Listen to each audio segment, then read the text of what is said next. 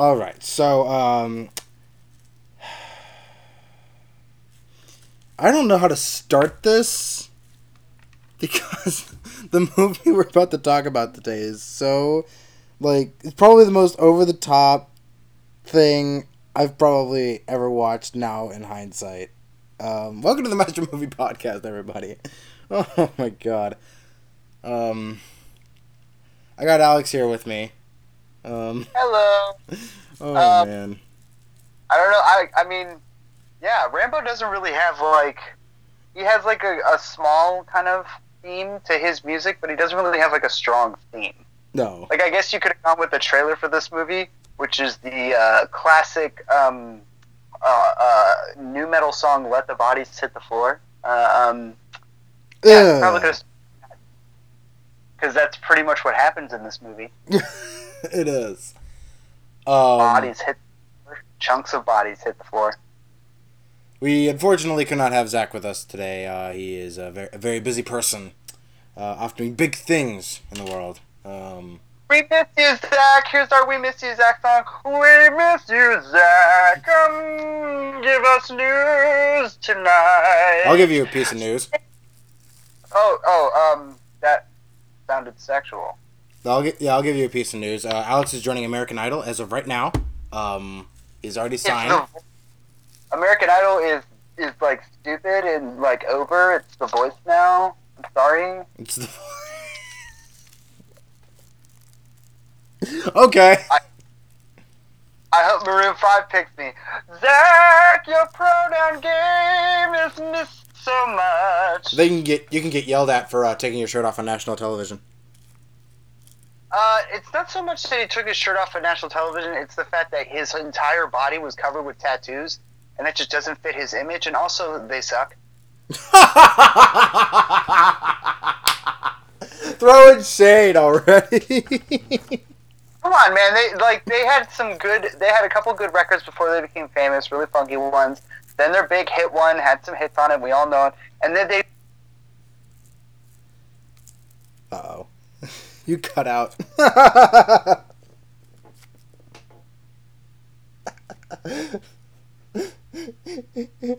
you cut out. You're gone. I can't hear you now.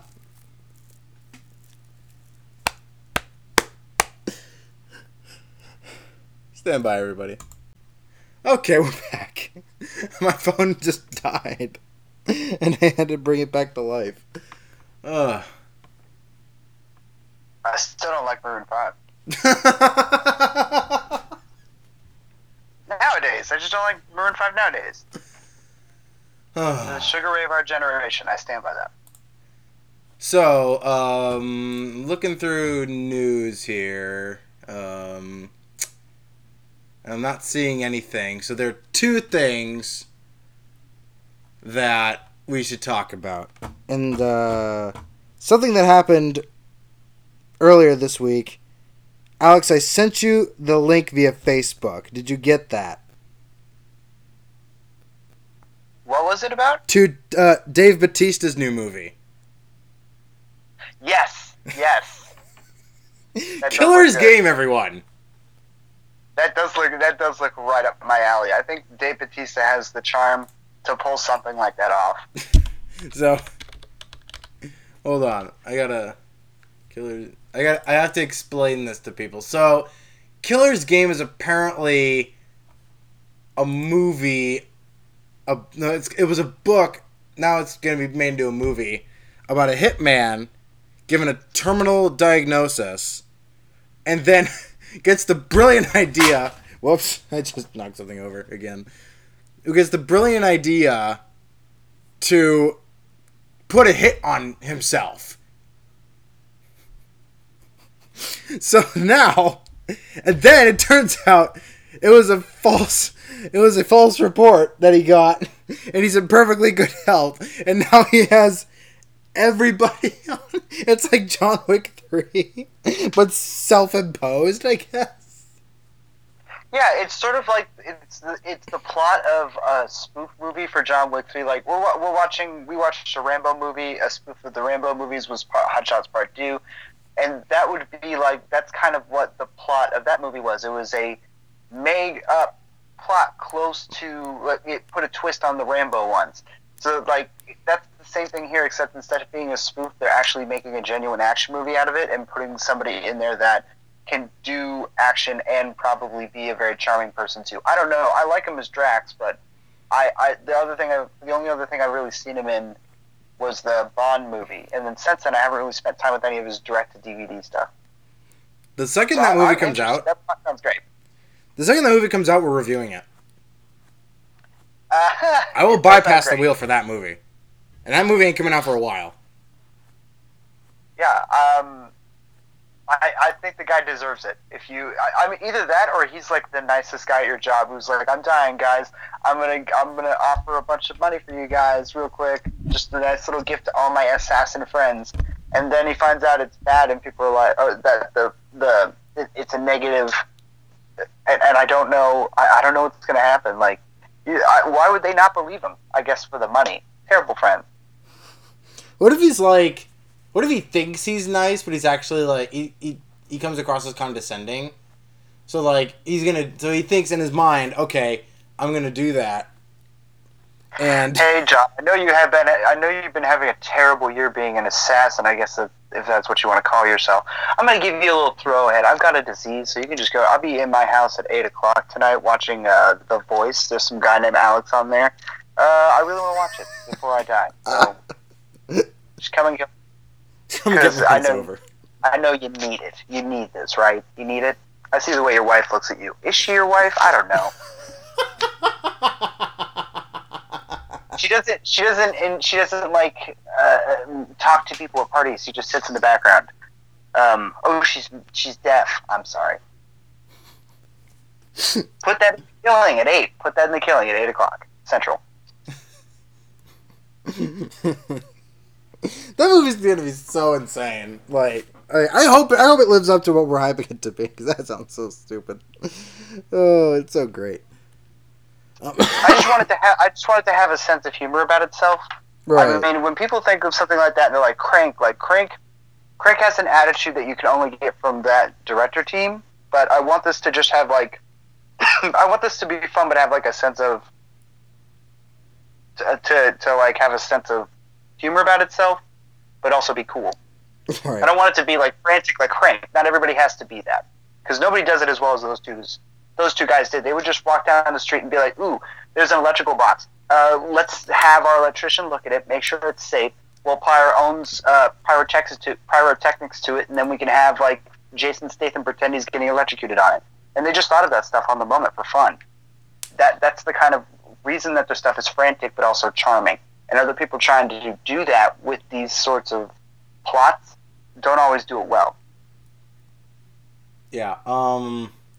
So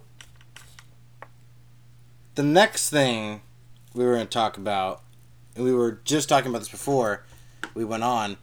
Um, Wait, wait, wait! You don't want out the the mild spoilers for Endgame that came out? Okay, so yeah, let's talk about that for a second. Who? Okay, listen. Good, you.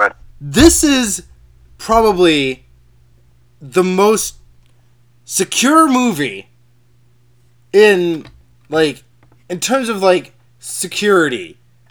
Like you this is probably the most protected movie of all like of all time because they even got Tom Holland's lines separately um from everybody else's because he runs his mouth because he can't keep his mouth shut. They've said that themselves.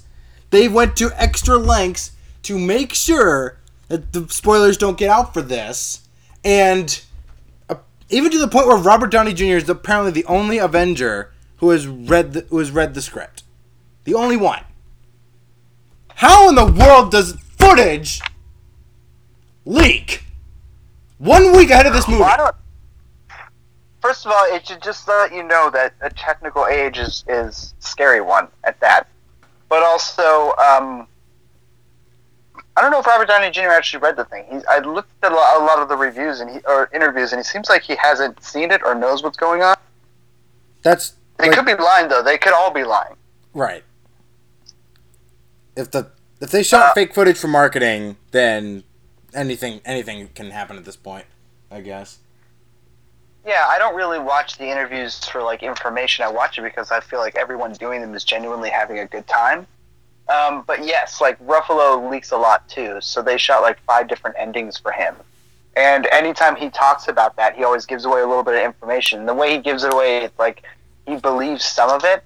And I always watch the other people he's interviewing because I'm wondering if they know stuff too. But like that's just a fun game. I but honestly I don't trust any of them. That's the that's the point. That's why I haven't looked at the footage because although I am kind of a spoilery guy, I'm with everyone. It's not because I'm invested so much in this. It's it's more so I, am kind of along for the ride, and I'm, I'm enjoying it. Game of Thrones may be a different thing. Like I've jumped on the Game of Thrones train every season. I don't usually do a lot of homework between them, um, but there's a part of me that's really enjoying the sentimentality, sentimentality, and the connection and the end of all of it.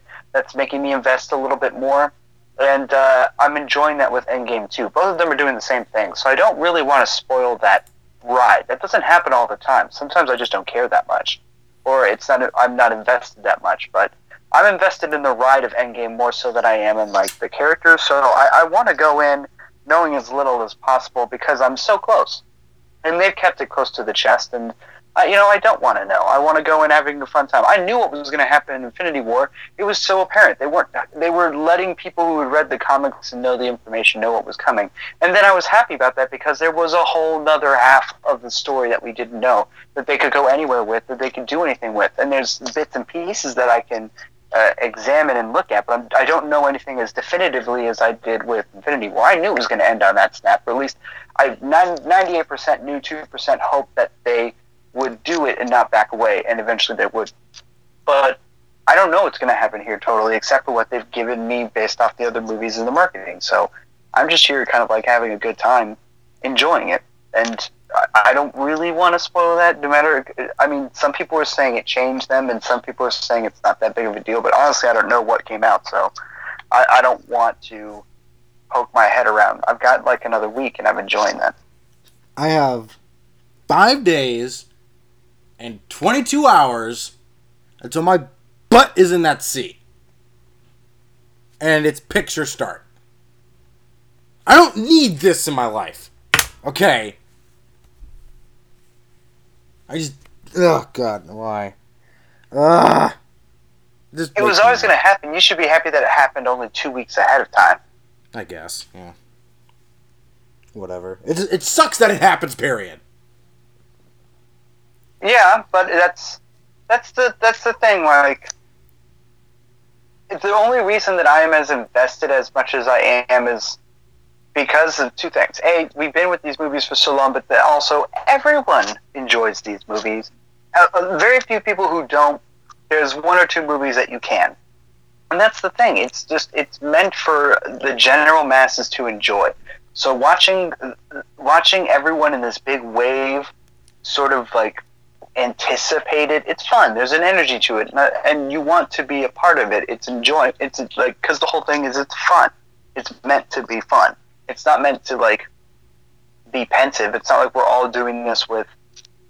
I mean, not all doing this with Game of Thrones, but Game of Thrones at this point has now turned into like a culmination of a lot of strings that is now one big like great ball. Like you could say that Game of Thrones is at this point a Marvel type storytelling level. Like every time a scene happens, epic characters you wanted to meet forever are finally meeting, and things are finally coming to an end.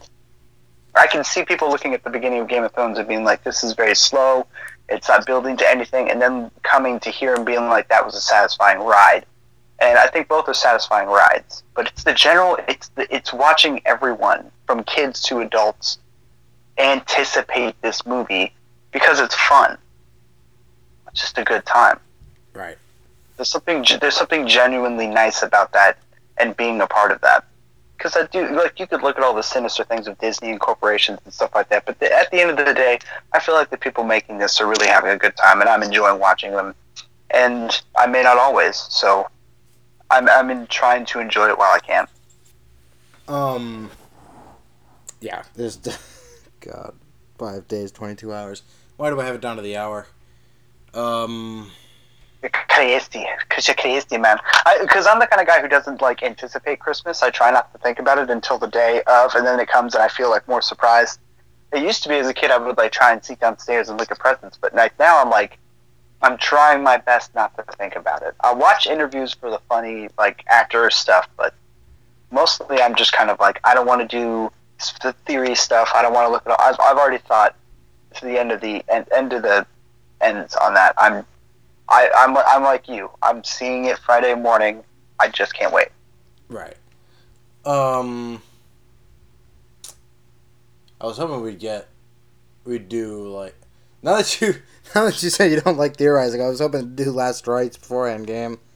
Um, I meant like I meant like watching other videos and stuff. And Ah. like I like thing I like thinking about it, and I, I anticipated us talking about it for sure because I think that would be we have an episode before that happens. At least I hope we can fit that in um, before you see it Thursday.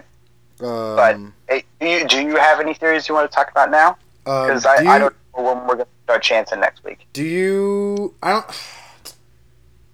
If we're gonna if we're gonna do it next week, it's gonna it's probably gonna be at a time where it's gonna be like a really ah, man. I don't. I really I honestly don't know.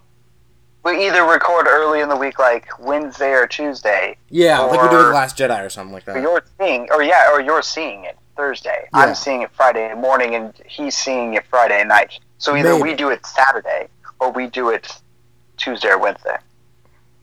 Um, I do have I do have like I do have theories. Actually, no. Um, I've thought about like the mainstream theories, and I can't. And for like reasons that I've thought about before the Star Wars Episode Nine trailer dropped and shifted my attention entirely. Um, like I can't like, for some reason I can't get behind them because I overthought it so much and so I've over I've overthought like the whole mainstream theory that's going around. And in case anybody's listening that doesn't want to hear it, I like I'll just we'll save it for when we do our last rites before Endgame. Um, I like calling it last rites. It's like any last words before we're, our lives are, or my life has possibly changed. I, I know you're not like, you know. Um, I, I, I am excited for this. I just I've always I, I'm invested in, in this story more than anything else because I wanted him to snap that finger, and he did. It just it just meant that the next half of the story could could breed anything. It's not it's you can't anticipate where the story is going to go, but you also anticipate where you also can't anticipate where the entire Marvel universe is going to go. right. That's a lot of fun yeah. that that's a lot of fun for me. Like I may not continue on, but I am certainly interested to see how they do. I'm all like I'm not majorly invested in Game of Thrones, but I'm here every Sunday. You're gonna have me because it's some of the best storytelling around in TV and movies. Like it's just without a doubt. Like they're gonna have some of the most epic battles coming up. And if you've seen the battles on Game of Thrones, man, they're top freaking notch, Chris. I'm telling you, this is some of I've the heard. best action swords and uh, against swords kind of stuff I'm seeing, man. Like, and what I'm hearing coming in this show, I'm excited. But also, I'm invested in how they're wrapping up these characters and these stories, and it's it's some of the best around.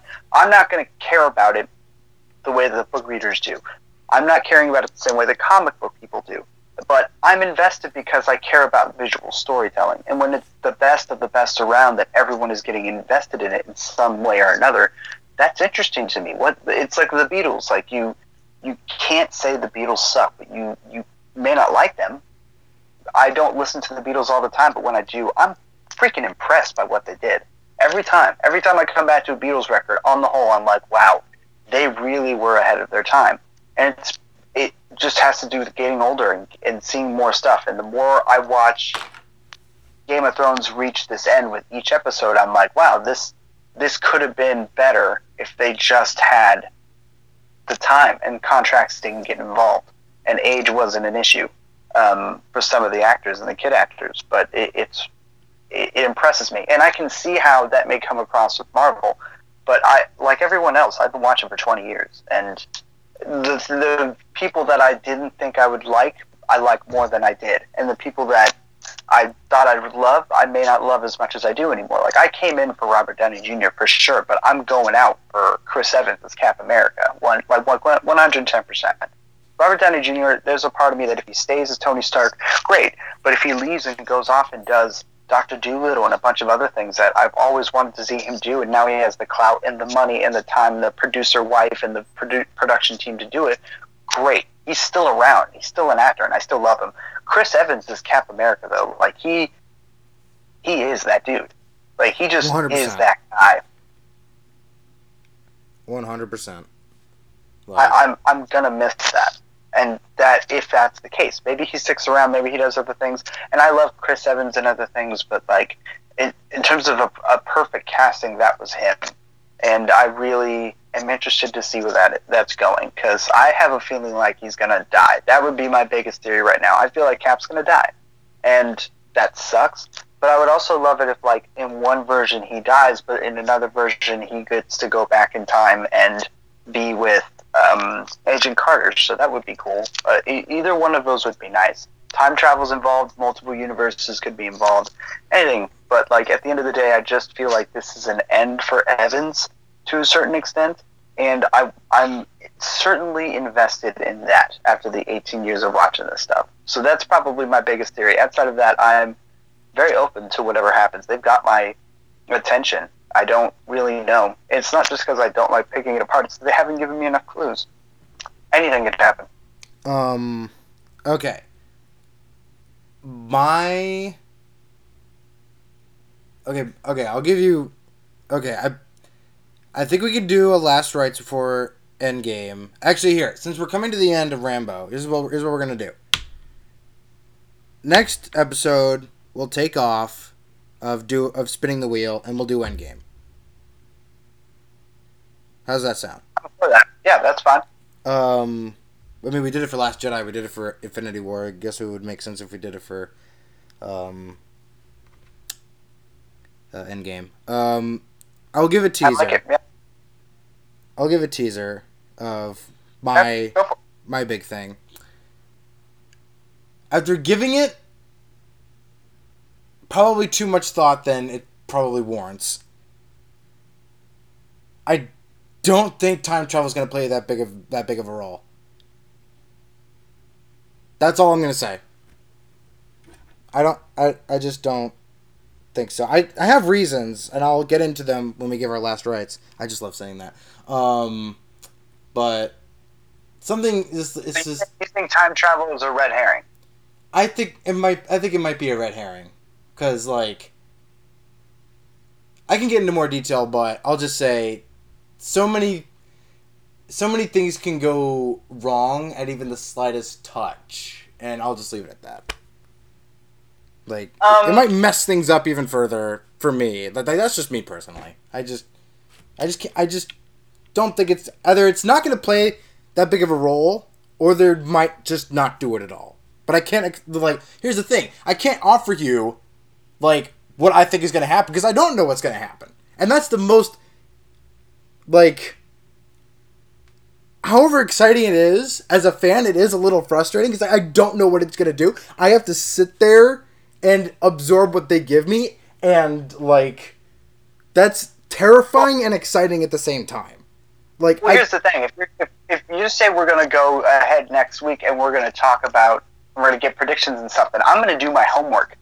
And i'm going to come in with theories and i'm going to like stretch these around. So if, if time travel is an option i'm going to sit and i'm going to start thinking about it because like like i said it, it makes sense to me that they because there's a theory going around that Captain Marvel and Thor and that entire team that starts in the trailer right off the bat, they go on a mission, they fail, and then they come back, and that's when Tony shows up again with a, like a more, and they come back like Rambo. They go on their mission, they fail, they come back, and then they come back again and they kick butt. But when they have to, when they have to come back again, like uh, Black Widow has different hair. Uh, right. Jeremy Renner's going around being an assassin with different hair too. Like my, my guess is that they do screw up again and then they go, they do things, they come back, and then when they go back, there has to be some time travel element. I don't think it's going to be them hopping around like it's a Rick and Morty episode, or it's Back to the Future or something. But I do think that time travel at the end could help them. But I, yeah, I don't think it's going to. I think it being a big part part has more to do with like what it does to the story, more so than being a huge element of this of like the plot. I don't think they're gonna be jumping around, but like there's stuff about them going back to the first Avengers set and stuff. Like, they, there's a lot to um, support that they hop around for a bit. Yeah, I. That's what I'm most afraid of. Like, it's gonna be like hopping from this to this to this. I'd be more fine if it was like a Days of Future Past thing. But my problem with that is like, it's already been done. But I wouldn't put past them to do it anyway. I mean, they could do whatever they want. You know, like.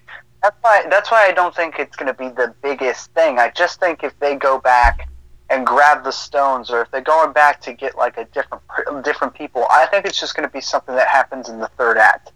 But the the quantum realm has to do with time. They keep talking about time. We know they go back to their old outfits. We know that people go ahead in time and, and hairstyles change and people get older and things happen. So, and, and judging by the way people are acting in Spider-Man home, Homecoming trailers, like no one's reacting as if the, like, everyone would have post-traumatic stress syndrome. No one would care about going on like gondola rides and stuff. They'd be staying at home and having like parties and like loving their loved ones. Like something tells me that the world doesn't remember what happened to the entire universe at the end of Endgame. Something tells me they wiped the entire world's memory of that entire event. And the only way to really do that without getting a Men in Black shiny thing to cover the entire Earth is you use time travel. Mm. Yeah, it's that would be my biggest, that would be my biggest thing. The way people are acting in Homecoming, it's like this stuff didn't happen, and you can't you can't disappear all those people, have them come back, and not have at least like a good three to six months of just crazy absolute reconciliation. So it's yeah. I, people would go. People would go insane. Like mothers would go insane. Their babies would be gone for months. They'd come back and they'd never be the same. Like people would lose loved ones and then come back and then like they'd snap. no pun intended. I'm guessing. Ah, yeah, good, good job. yeah, these are the kind of things that like n- none of this is for sure, but these are the kind of things that I look at and I'm like, well, time travel isn't probably what they're doing the whole thing Back to the Future style, but that may be a thing that everything goes back in the end. They have a time stone. It go, they've shown time travel in these movies. We know we know that the eaten apple can go back to being a whole apple again. That's probably the biggest thing I keep thinking about. Is a rotten, disgusting eaten apple can go back to being a full apple again. You can ch- you can save Hong Kong that that tells me that this stuff is probably going to happen. They've told us that it's a tool and a magical thing in this world. Is it the only thing that's going to happen? No. People will still be affected by it because people will remember this stuff. There are going to be people that may not be able to go back in time with them. Like maybe Cap stays behind in the universe that happens. Maybe instead of time travel, we are doing multi-dimensional stuff. I, I don't know.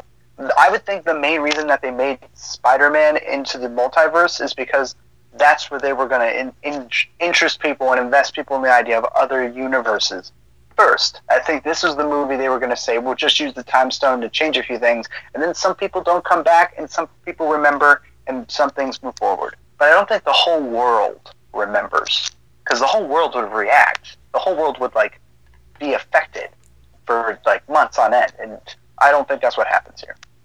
Well, hopefully we'll get into that next week. Um, that's the that's what we're gonna aim to do. Anyway, so um, I like that gives Zach a that gives Zach uh, some time to think about it too and step in and talk as well. Right. Um, Mandalorian. We did not talk about this last week, did we? I don't think it came out last week for no. us to talk about. Um, no, it did. No, we recorded the weekend when did we record? It was Friday, right? Um, yeah, Friday. I'm not sure. But I, I just remember this coming out during this week between them and being like, ah, I can't wait to talk about this with Chris. Yeah. Um. So some footage leaked from the uh, closed celebration panel for the Mandalorian. Um. And um, I dig it. I mean, it looks. Apparently, they're using real models and real sets again. Um, it looks like it. It um. I mean, I looked. I, I like the look of the show. Apparently, they they it's intended for the like oh the uh, the original trilogy audience. It's gonna have like that kind of storytelling behind it. Uh, no, I mean like it's gonna be in a universe and it's gonna appeal to the people who were like who appreciate the original trilogy more and have grown up with that and it's gonna approach it as if it's grown up with the audience as well and the, the aesthetic in these new movies that is certainly um, an homage, I'd say, to those old movies. But the, the new movies are very much about moving forward. They're very much about bringing new people in, new ideas, and all that stuff. This show seems to be. It says it's like five years after Return of the Jedi, so Yep. it, it's for that period to fill that gap for that change. But also at the same time, yeah, it seems to be more about the aesthetic of those old movies, whereas the new movies seem to be making their own new aesthetic, which I think is there. I, that's why I like. There's a mixture between Force Awakens and Last Jedi. I liked the new elements of Force Awakens that, for some people, was too dialed up in Last Jedi, but I like those elements there, and I'm hoping that the third one marries them very well. And Right. whatever that is, is what the new vibe is going to be like for a couple movies. But yeah, this show seems like a mini series from the old series, and I like that. I, I my hope is that this is going to be what the prequels were going to be like, because the prequels are nine hours of just kind of straight trash. This seems like it's going to be a really good Star Wars miniseries. straight trash at least Honestly, it's yes, not two movies that's straight trash. at least it's not three um three dongs in a warehouse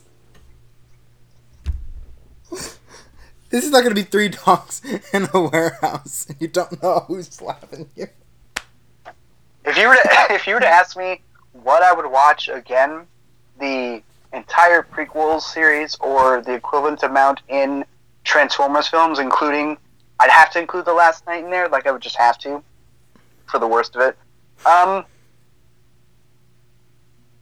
I would still probably pick Death. I'm kidding. Uh, I would pick Star Wars. okay, 'Cause yeah Star Wars has Star because like Star Wars, at the very least, um, as stupid as it is, I can have fun making fun of the earnest and um, conflicted choices that George Lucas had to make in those movies, and the actors had to make making them.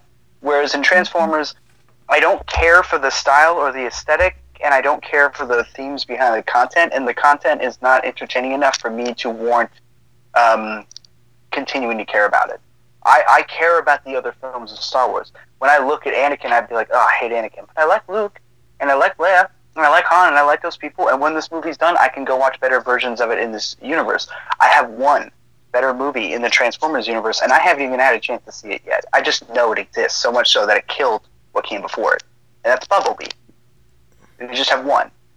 And there are countless other Star Wars mo- movies that are better than those three that I can absolutely watch when I'm done with it. And it looks like now I'm going to have a show. So I'm behind it.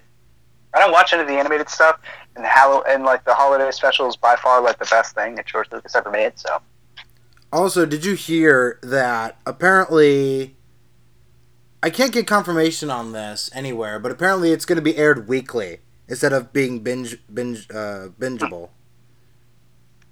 yes, basically streaming services are becoming television networks now.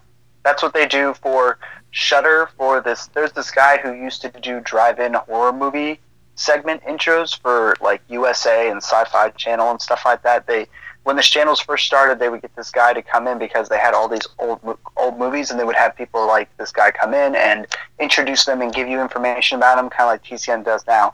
And that guy became famous doing it for an entire generation. That when Shudder, the horror network, got made, he brought back that show. And he he's such a firm believer in the old ways of television that he won't allow them or people to binge it. He makes the network do it weekly, and that's also what they do for um, all the stuff on DC. They air that stuff weekly. So, uh, uh, Disney streaming service, uh, six ninety nine, free plug. Um, They basically just cut out cable stations a little bit, and now networks can run whatever they want, and they're doing it in the old TV style. So now, not only do we have to watch ads, we have to wait week by week the way we always did.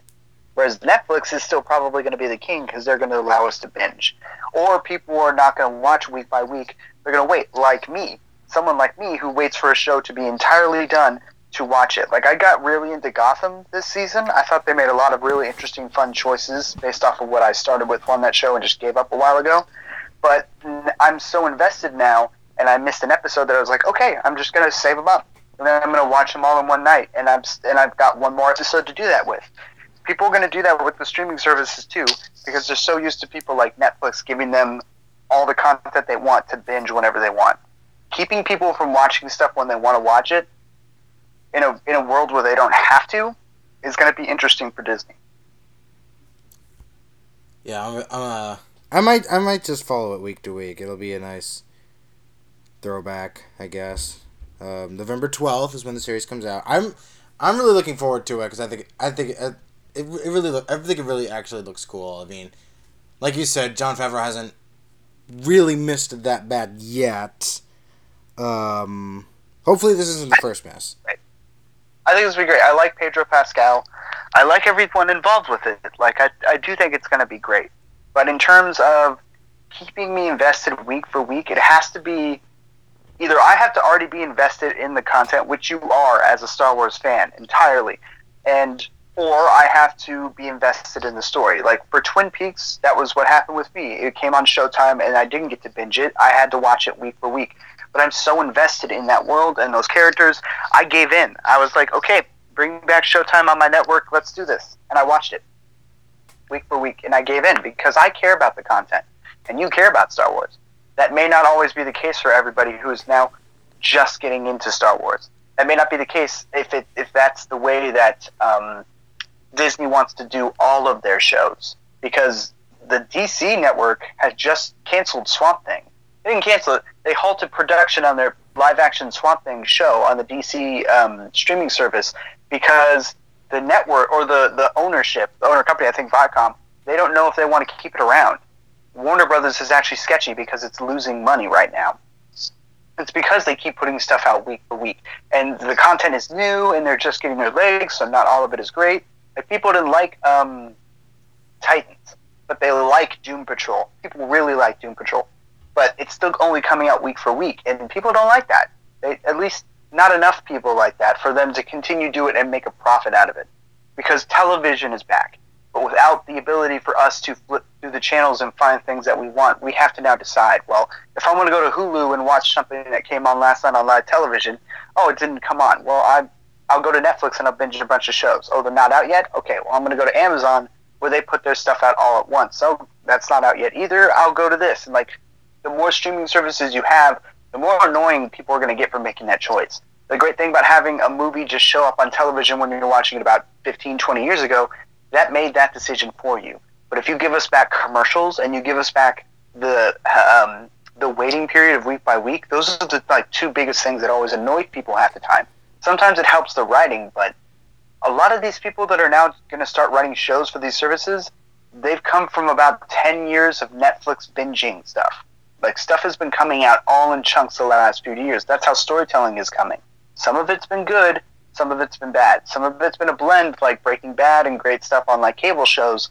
Some of it hasn't. Some of it has absolutely flourished through binging it, and some of it won't. I don't think these stream services are doing it right. And I think if Disney does that with all the other shows, they'll be screwed too. Mm. Yeah, like if they release Clone Wars season seven on a weekly basis, I'd be like, well, gotta jump in. Um. Yeah, like the Twilight Zone is doing that on CBS right now, and they do that with Star Trek. And Star Trek had to get its legs for a bit, but it's now in season two, and people are starting to like it. And the Twilight Zone takes a few episodes. People are saying before it starts to get its feet too. But if you binge that and you get to get through those episodes at a week beforehand and watch the show when it gets to its like like prime when you see that the actors and the writers and the directors really got their footing five hours after you started you're going to be hungry for that second season and that's not always the case people don't always have that patience anymore they want to binge where if they're not allowed to that might annoy them Um, let's see what else is there. Shoot. Well, there was That's a kind of for me. um, there was actually a funny story. I just remember this. There's a funny story that came out from um, WASW uh, Wisconsin. Um, are you ready for this, Alex? Because this is gonna blow your mind. Go for it. Weston man breaks Guinness World Record. Watched Captain Marvel 116 times.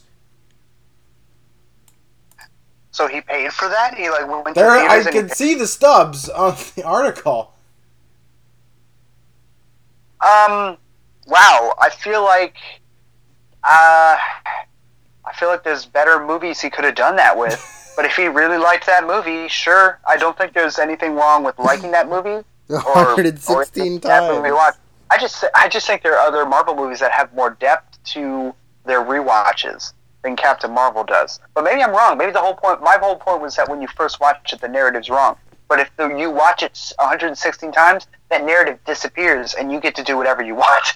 Like if you watch something 116 times, the narrative's gone and you've created an, your own universe in your head that you can destroy or like do whatever you want with.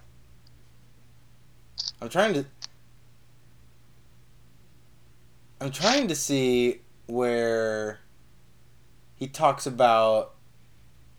Um. Okay, okay, okay. This is what the guy said. Apparently, he's a chiropractor, and he said he had to take time off work to do this. Um, let's see here.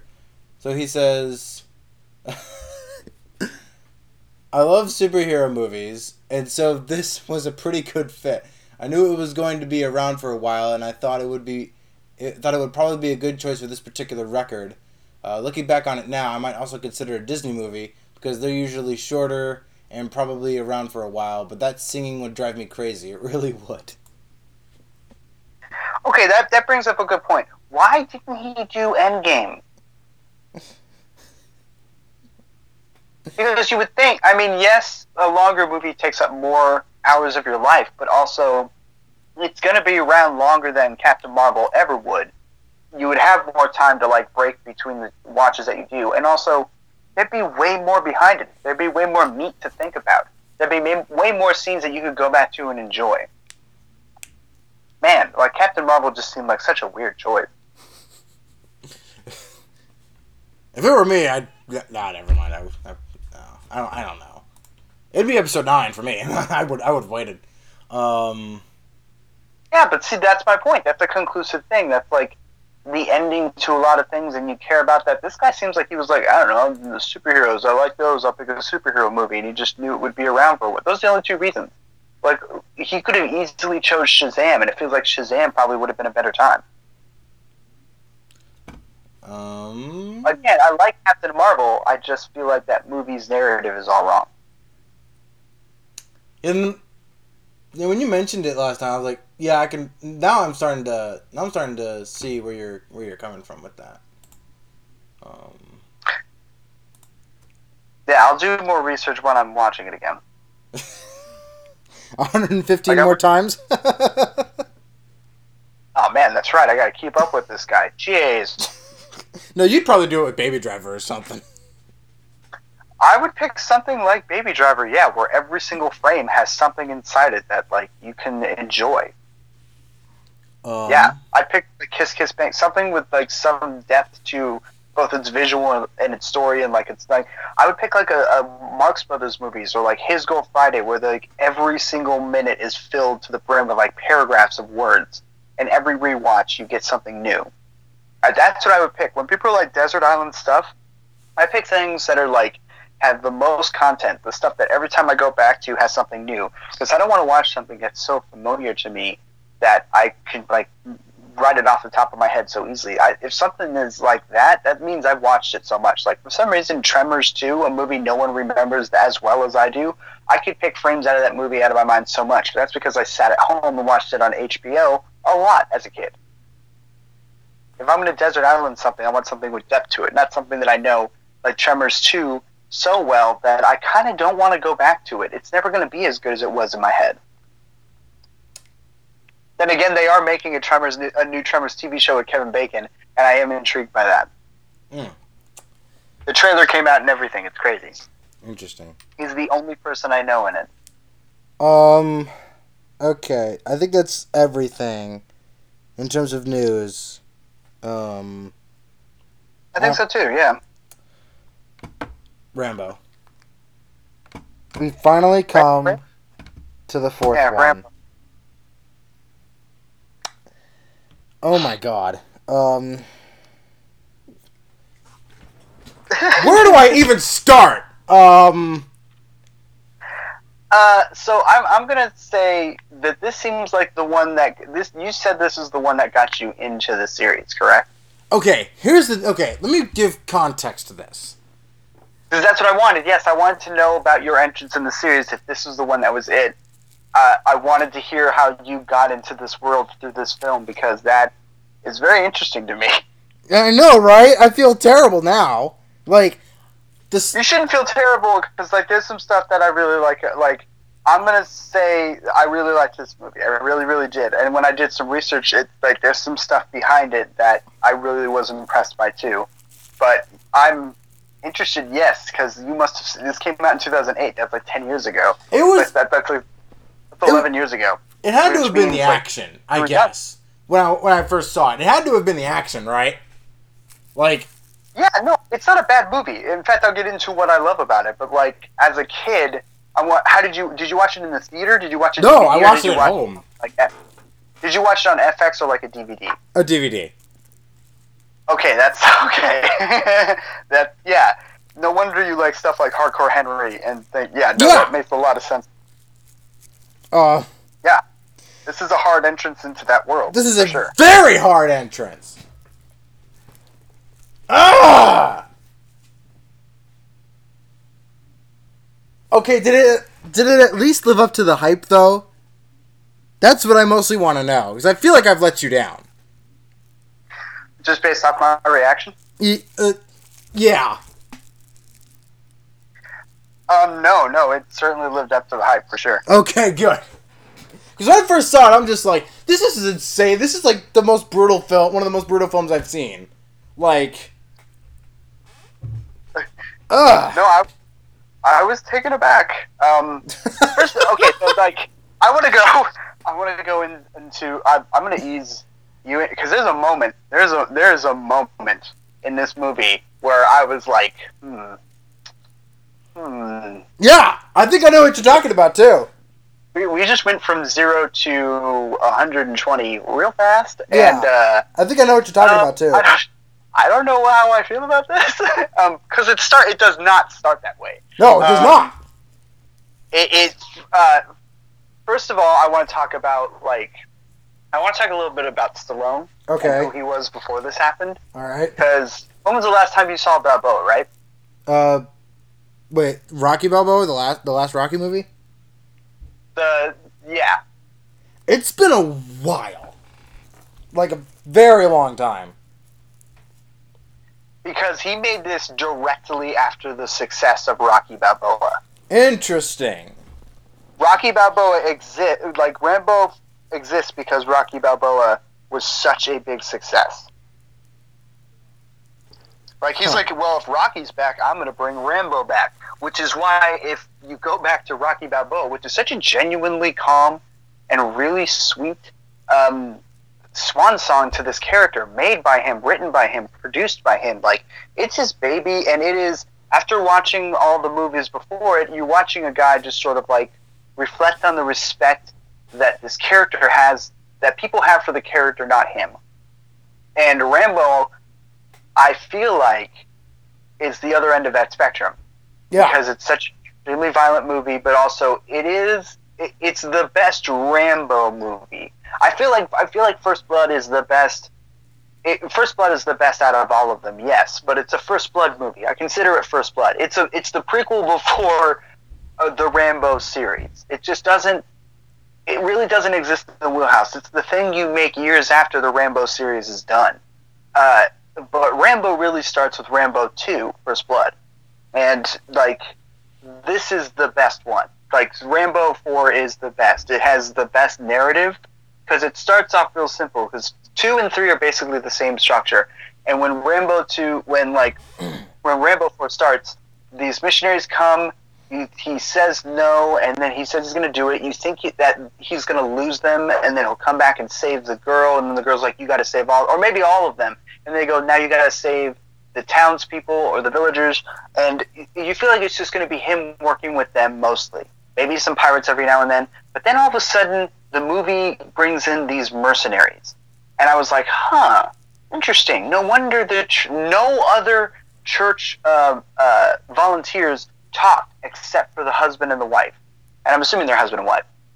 But they're the only two people that talk. They're both different ends of the political spectrum of w- the theme of this movie.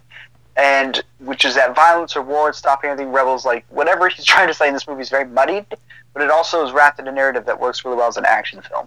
So none of but none of the other like volunteers talk and I was like, that's interesting. That's odd. Like, is it just going to be he's a spokesperson for them and that she's a spokesperson too, and then these other guys are just going to die? But then the mercenaries come in, and then the movie goes from being just a Rambo movie to an aliens movie wrapped in a Rambo movie, and that's where I was like, that's very cool. Because the the immediate halfway point in the movie is when they tell Rambo to wait at the boat and then Rambo comes by and he shoots the guys that are gonna run, make those people run through the pool of mines. And then he looks at the guy and he makes a statement, a statement that was inspired by the woman, and that's what's perfect. It's not like he just came in and made a statement that had nothing to do with what she tried to convince him at the beginning of the movie. She inspired a fire in him that actually inspires a fire in them, and then all of them band together to help these rebels and like take over this general and everyone. and it all works.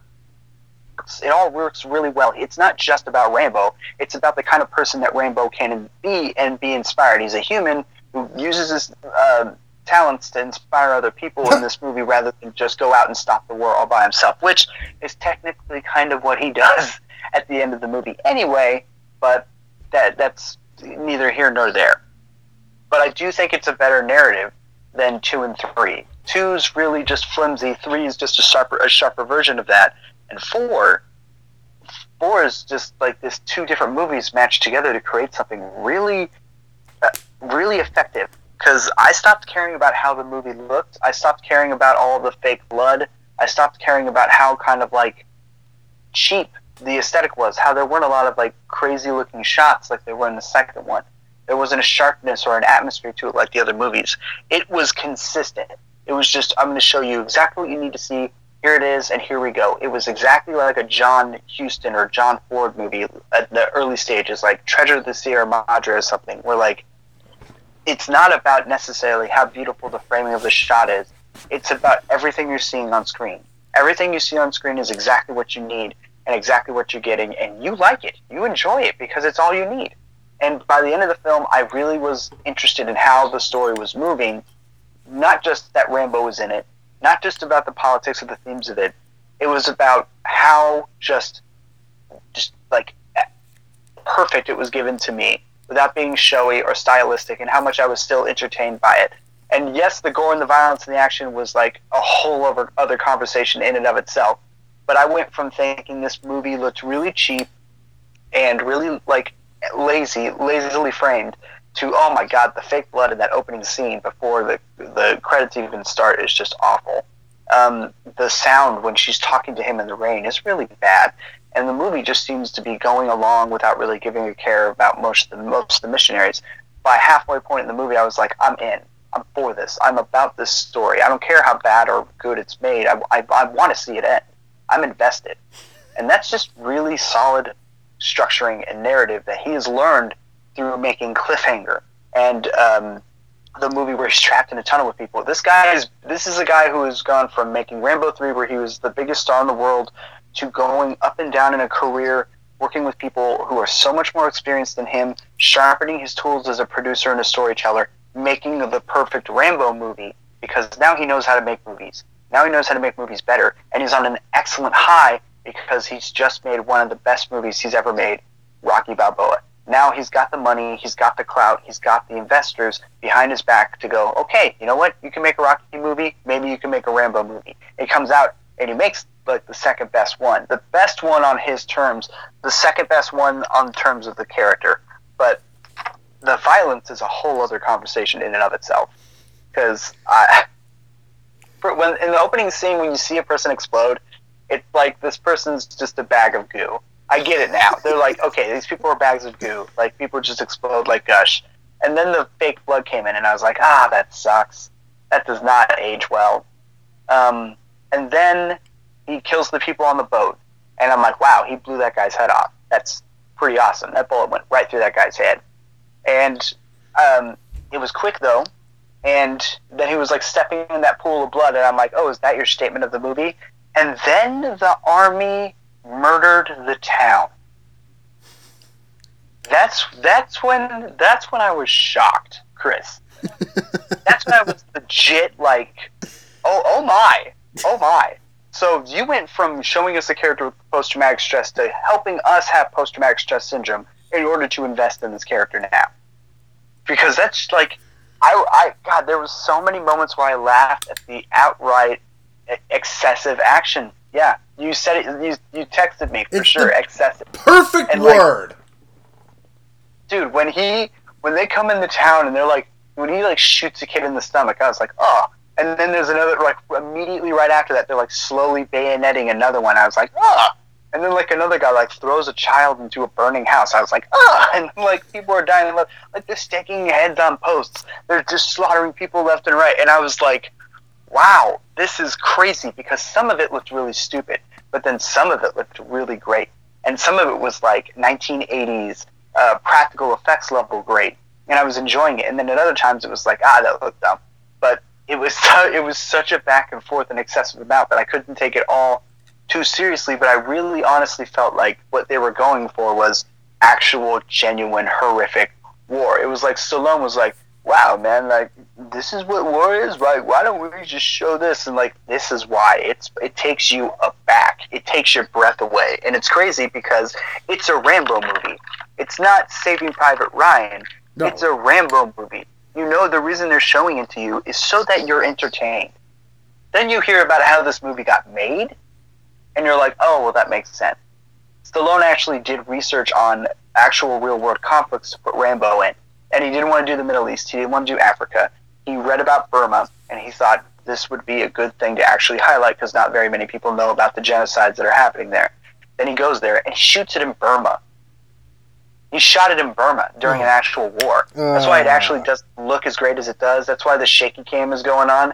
That's why it doesn't have like a lot of smoothness to it. It's it really does look like they were getting shots, and it's because they were. They were genuinely trying to get shots. This was a really horrific experience for them to make, but since they've made it, two amazing things have happened. The actress, who is most famously from uh, Dexter, which Stallone saw and put her in this movie for, has continued to give money and effort uh, in support of the war that's going on there and for the people that are getting um, affected by it. And also, this movie got banned in what used to be known as Burma. It's now known as a different country. And the freedom fighters there use quotes from this movie to help them get volunteers and bring people in. And even Stallone was like, that's the proudest thing that I can say as someone who makes movies. That's my greatest achievement as a filmmaker in my mind. And it's true.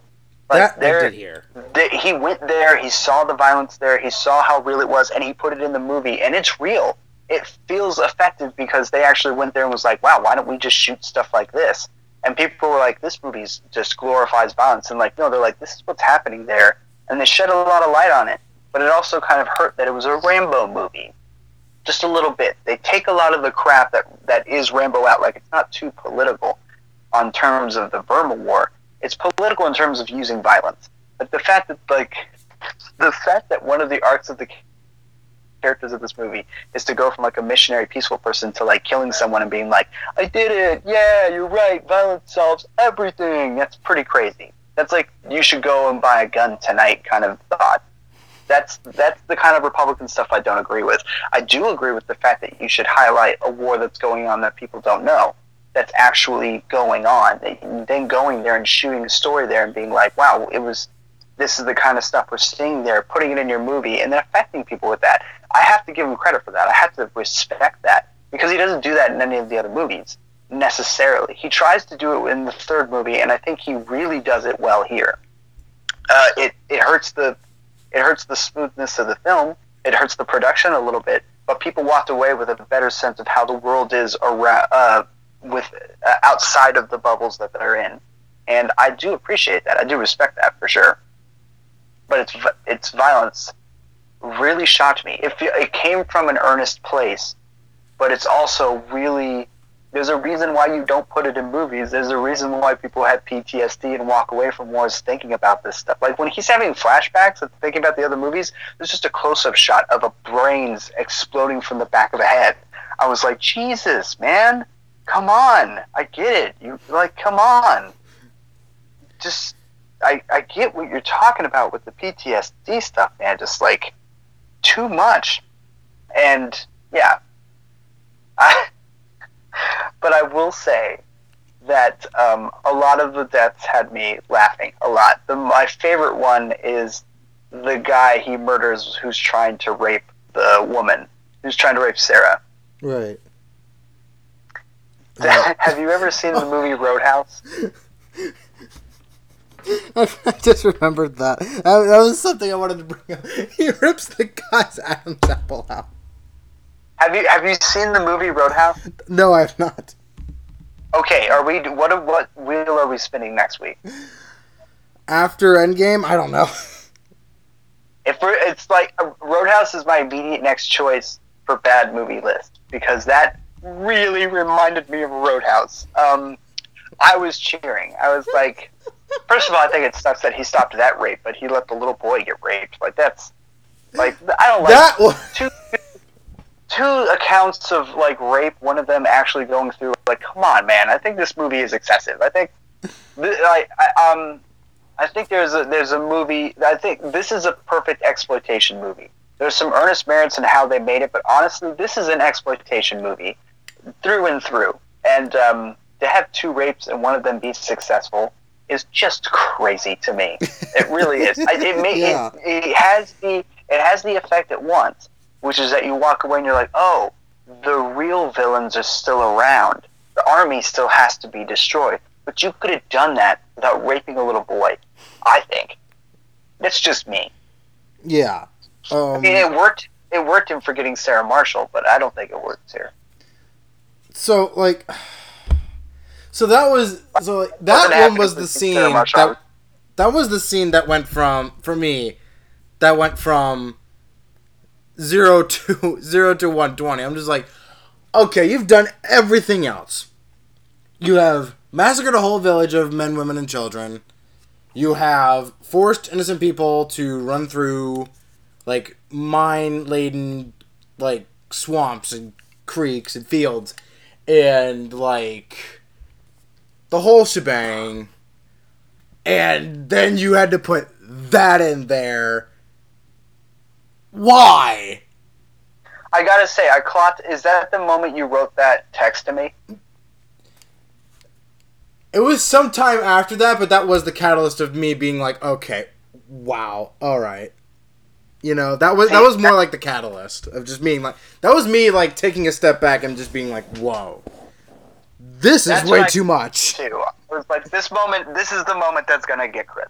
yeah like wow like, why even um, Uh, I think I think it's excessive when you already have a rape threat in your movie with another character.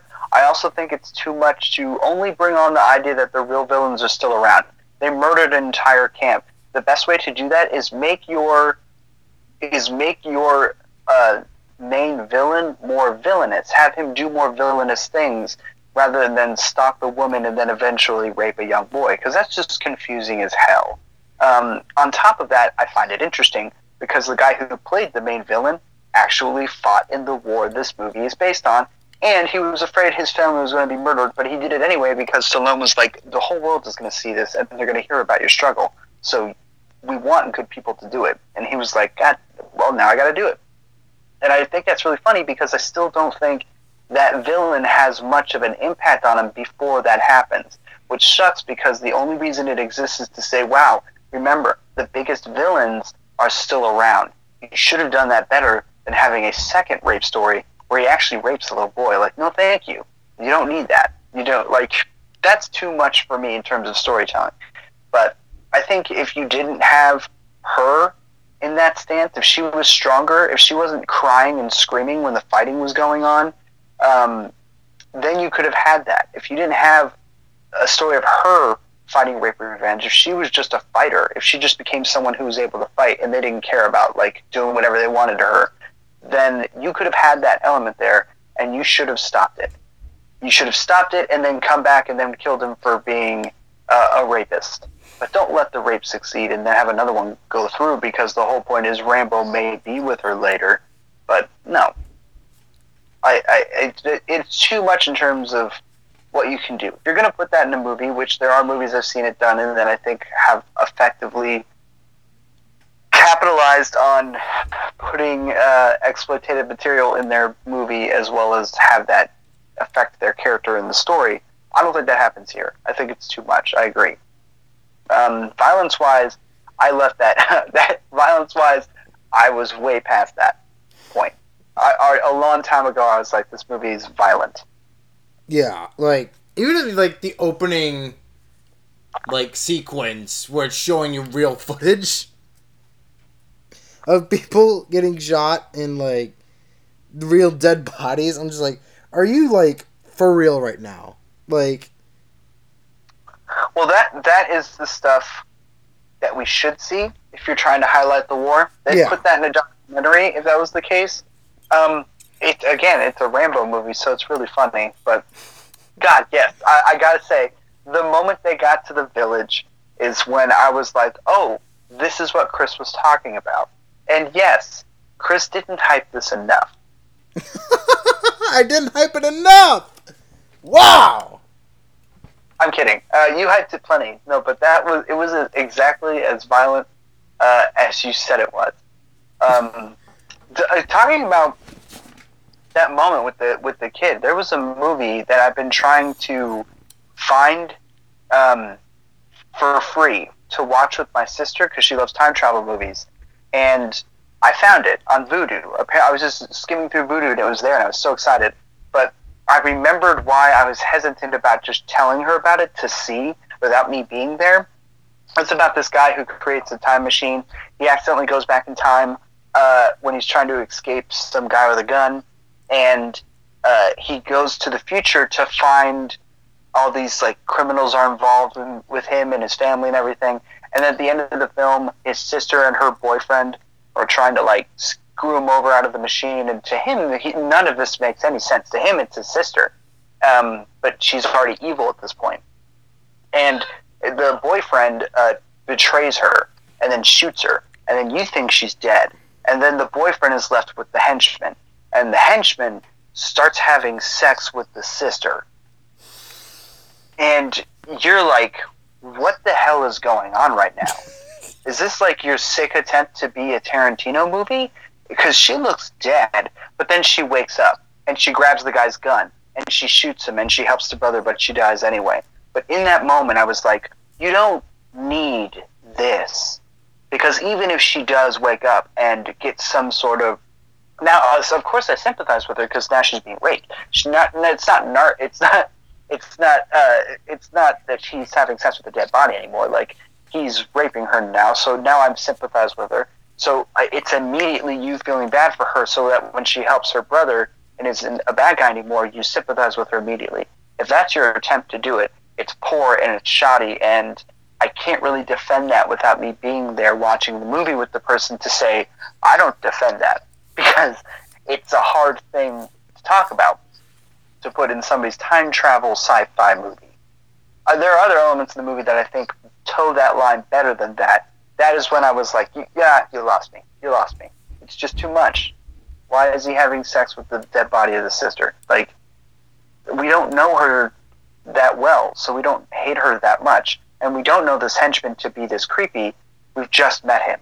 So it, it none of it worked. Yeah, just like and here's the thing. Like, I'll just go in order. So, like, the dream sequence when he's like after the village gets blown up. Um, there's a s- spot that comes from the original movie where there's a brief shot, you like, and it's like under half a second where they showed the alternate ending of First Blood where Troutman shoots and kills Rambo. Um, Uh, I'm watching it right now. I'm looking out for it. Maybe I missed it. yeah, like I, think, I saw him cry on Troutman. yeah, there was that. Oh, there it is. There it is. I saw it. He shoots him in the gut. I understand that it's a dream. Okay? Kind of blends reality with. Like, this is like a whole nother can of worms. So you're telling me that one of two things. One, like, that's canon. That actually happened, but the original happened because he's still alive. Or two, he thinks Troutman betrayed him, which means they forgot the the ending of the third movie, which means something happened between the third movie and the fourth movie that would cause him to think such things and for him to dream such things, which we never see, and that's like what? You're looking way too much into it. That's exactly what's going to happen next week when we talk about Endgame. That's exactly what you're going to say. I, I well yes no I remember I remember the other prediction episodes for sure no I know what's gonna happen for sure I'm gonna have to talk you off a bunch of insane ledges and it's gonna be great. It's going to be fun, honestly. It's going to be in fun. my, in my I just in my mind I just keep imagining the same situation over and over again which is like you walking to a ledge with like a balloon animal and being like this is gonna help me fly right. And I'm gonna be like no no no no no no Chris Chris Chris come here come here. No come here. What are you doing? What are you doing? Come here. And then, and then I, I'll turn away for one second, and you'll have like a shovel, and you'll be like, "Fly right," and I'll be like, "No, no, no, no, no, no, come here, come here, come here, come here, come here. too close, stay away from that edge." No, no, no, no, that's crazy town, crazy town. No, I'm, um, I'm going to need that shovel I- to bury you once you're done with that. exactly. um, I don't think, I like, you can't explain dreams. Dreams don't make logical sense. If you want to use them in a narrative in a film, in, in my in my thing here is you have to listen to what he's saying while he's talking about it, or what he's saying the meat thing that right immediately after he wakes up, which is he doesn't say that the that the war or the U.S. made him a killer. He killed for himself, which is bullshit. Like he was a peaceful guy who, who And- goes- everyone the, you have to go in the army and be turned into a killer. That's the point. And he learned to kill for himself after they turned him into a killer. That's just the whole point. But if you're having a dream and you imagine all these things, to imagine that the person that you trusted most, after one of the most intense breakdowns in your life from your PTSD, shoots you in the gut because what happens? You end up doing all these other things and killing more. I think that's a, vision, a visual he's always been having in his head. I think these are all visuals that he's continuously fighting. So that when he wakes up and makes that machete and says, I kill for myself, I think those are images that have been haunting him for years and people that he's been blaming, both himself, the people he's killed, uh. And he's walking away and going, you know what? I'm not killing because of the war. I'm not killing because of the U.S. I'm not killing because Troutman made me this thing. I'm killing for myself. I want to kill. I need to accept the fact that I am this thing and that I want to do it. And then if I use that tool for a good service, I might be able to help people like in this situation. I can't escape it and I can't blame other people for it. It's part of me, it's who I am, and I want to do it. And that's how I'm going to use it for good. And that's what I feel like that moment is. See, Because there's a lot of other images in that thing that is really kind of weird. But if for that moment, all of those images in my mind are the kind of things that haunt somebody. But he wakes up and makes a very, very specific decision. And that decision is to refute all the other responsibilities or all the other excuses for why he kills. He kills for himself. He took responsibility for that. The moment you take responsibility and accept that is the moment you can use the thing that you think is a curse for good. It's he accepts who he is is the thing, and those images seem like the things that were holding his back and holding him back when he sleeps. it's like um so i have the quote here um i got on i got on imdb he says like you know what you are what you're made of war's in your blood don't fight it you didn't kill for your country you killed for yourself. God's never gonna make that go away. When you're pushed killing's as easy as breathing. God he is a psychopath! He is a psychopath, but I think he he still makes a step forward in taking responsibility for his for his uh, nature, for for the decisions that he makes or the decisions that he has made. He he under he doesn't undersell that, which is nice. It's important because he goes on to work with other people. He goes on to save other people. It's not like he just ran in to help the missionaries and was like, "I'm killing. Are you coming with me?" No, he walks up and he says, "You, you either die for you either die for something or you live for nothing. Make a decision. Are you coming to try and change something or are you not?" It's exactly what she says to him earlier in the movie. He just didn't want to accept the fact that he could help them. That he could help him get across the border. The moment he finds himself in in uh, an action of violence, he immediately wants to turn back. But she wants to plow forward, and he thanks her for it. But he's also pretty afraid that things aren't going to change for them. And when they don't, it's only the fact that they might be alive that he goes to help them. But it also makes me wonder how many other people have come to him and asked for help as a guy who drives boats, and he's turned them down. So, is this the straw that broke the camel's back, or was she just super attractive? I don't know. Like he. She changed his mind. But the guy walks up and he's like, uh, "Do you? We'll pay you. Do you want to help us?" He's like, "No," and she's like, "Maybe I should try. Remember, I've got a vagina." and then walks up to him. Alright. And I was like, "Come on, movie, you're better than them." I know, think right? I saw I like- I'm just like, what? So what is she gonna say that he hasn't already? She approaches him she approaches him with kindness and with respect which is true but also he rebuffs her and she waits in the rain all like all night for him to talk to him about it again. And that's fine. Like she showed that she was both kind and strong. Um, but and i agree with her but at the end of the film when she's just like crying and screaming as all the blood and gore is blowing up which by the way i don't like undermine her as a as a person for that because that stuff was disgusting and gross and probably what actually happens when a giant bullet rips through your body like that. And it was loud and crazy. But i really wish i wish she wasn't the missionary. I wish that she was just a volunteer and that she could have picked up a gun and could have helped. Because it really doesn't help that she's just sitting there crying like that while the other guy uh, gets to have the more extreme point of view and change like the guy in Saving Private Ryan. So I, I don't know. I, I, I have a little bit of a problem with that. And I have no problem with the way they represent Christians. I think um, their stance on violence changing things in general and guns first is weird in general. So I don't think yeah. that so much to do with the religion. I think that's just a whole bag of political Yeah. uh, mousetrap that I'm gonna stick my hand in. But I, where I don't believe with some of that, uh, where I don't believe in some of that politically, politically, I do believe in some of that in terms of telling the story of an action movie.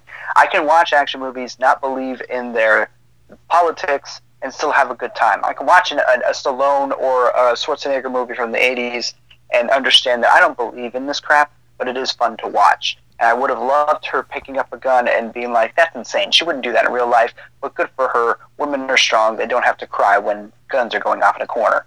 That would have been nice to see, but it doesn't. It it conflicts with her character, which sucks.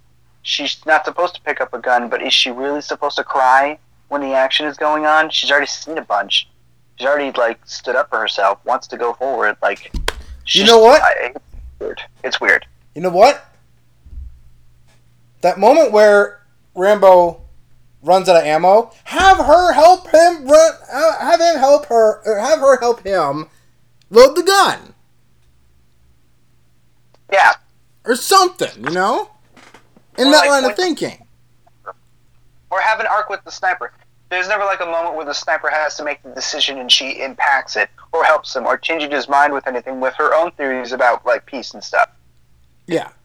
Um. Like maybe, instead of like maybe a bunch of uh, kids are getting like harassed by a soldier and he's going to shoot the soldier in the head, but she's like maybe not shoot someone in the face in front of a child, and he like shoots the guy in the leg and it gives a chance for the kids to run away. Like something like that would have been nice. Just some interaction with the sniper or helping him reload the gun rather than cry. That really bothered me a bit. so so the guy right um so so he's like all just he's actually quite condescending a little bit to rambo and it's like, A little bit. No, he's totally condescending. okay, Well, I mean, he he, he asks for help, and Rambo rebuffs him, and Rambo's big and tough, and they're in a they're in Burma for crying out loud. Like he's the perfect guy to help him. The fact that he doesn't is crazy, and the guy should be upset about that. But when he's on the boat and he's helped them already, and she's convinced them to take them down the river, and she's like just taking three steps to go talk to Rambo. He's like, "Where are you going?" I was like, "Shut up, dude." Come on, what are you doing? He said yes. He's helping you. Be thankful. Uh, uh, like, like, be gracious. Say thank you to the guy. Don't don't act like he's an animal that she's walking toward. and What that's are what, you I'm, doing? that's what I'm getting towards. Like, he says, like after they load off, after they get off the boat, he's like, I still have to report this because you may you may think what you did back there was right, but taking a life is never right. First off, who are you gonna That's report right. this to? You're in the middle of freaking nowhere. You you found him in the middle of nowhere, and you just came all the way out to the middle of more nowhere. So who are you gonna report this to? Second, he was defending you, and he even said it himself. Like they would have like assaulted her fifty times and cut your heads off. Okay, so what was he supposed to do? You know, just let him do that? Just just let them do that? No. Okay, he still got something in that psychotic line of thinking of his, and You have to look at it from his point of view. A, he doesn't speak whatever that guy was saying. I don't think. I think whatever whatever he was saying to Rambo, that guy probably didn't understand. Although he said he'd been to Burma a few times, I don't know. But yeah, I mean, I, I- I don't mind him sitting there saying that violence is not the answer, especially since Rambo really murked them. I he like, did. I feel I like must I admit. feel like he guy. He totally blew this other guy's face off. Like he could have shot these guys in the legs or the arms or something, and like let them live. He didn't have to immediately like blow that guy's face inside out. And here's the thing. I think that stance the guy could have made, which is why I don't mind when he walks away. He's like, "Hey, I'm going to report this," but I agree with you. The guy he's supposed to report it to, the guy who runs the church they came from, which, by the way, the fact that he came all the way to Burma, I mean, come on, that was hilarious. That, like, That was pretty silly. The fact that a priest from Colorado was like, "Hey, man, I'm from Colorado, bro. Like, ugh, God, I've lost my, I've lost my volunteers, man. I, it, it must be desperate if I come to these situations. I'm like, you're in fucking Burma, dude. You're in Burma. What are you doing right now? You couldn't like, this, the Rambo not have a phone? Like, you need to, you need to like really, really stress how hard it was for you to get there to go see this guy. Like, you're in Burma, dude. Don't he's in a like you suit and tie. That's what made it better. that was hilarious. I was like, oh my god, how did he get there? Like, what are you talking about? Where is Rambo? That's the thing. Where is Rambo in terms of, is he like just on the outskirts of the, like, what is going on right now? And the fact that this guy just walks up in a suit and tie, like he was just came out of, like a limo, pulls up to the tent, and is like, oh man, uh, traffic. Want some Subway? I've got some left over. Anyway, if I came all the way here during these situations, you know you must be desperate. Like, come on, what are you talking about? That- like the moment that guy showed up and Rambo's like, "What happened?" I was like, "Oh my god, this priest from Colorado." And that's why when he was like, "I'm going to report this," I was like, "Who the hell are you going to report this to? The priest?" Like he's pissed that he had to go to Burma. He um, wants to be in Burma right now. Jeez, like look, I want to see this church that has the money to send these people there, and then send the priest there. um, it's I, the people that are like like in the um, just have to give money every week. They're like, uh, we need a few more money. It turns out our volunteers were kidnapped again in Burma. I need to go over there and find some guy named John Rambo. I don't know. He's got a boat or something. and here's the so thing. we need more money for mercenaries, and we're going to bring the basket around. here's an, here's another thing. Like, here's another thing. You got, um, here's the thing. He's also like one of the most, like, this is the second movie now. He's so findable.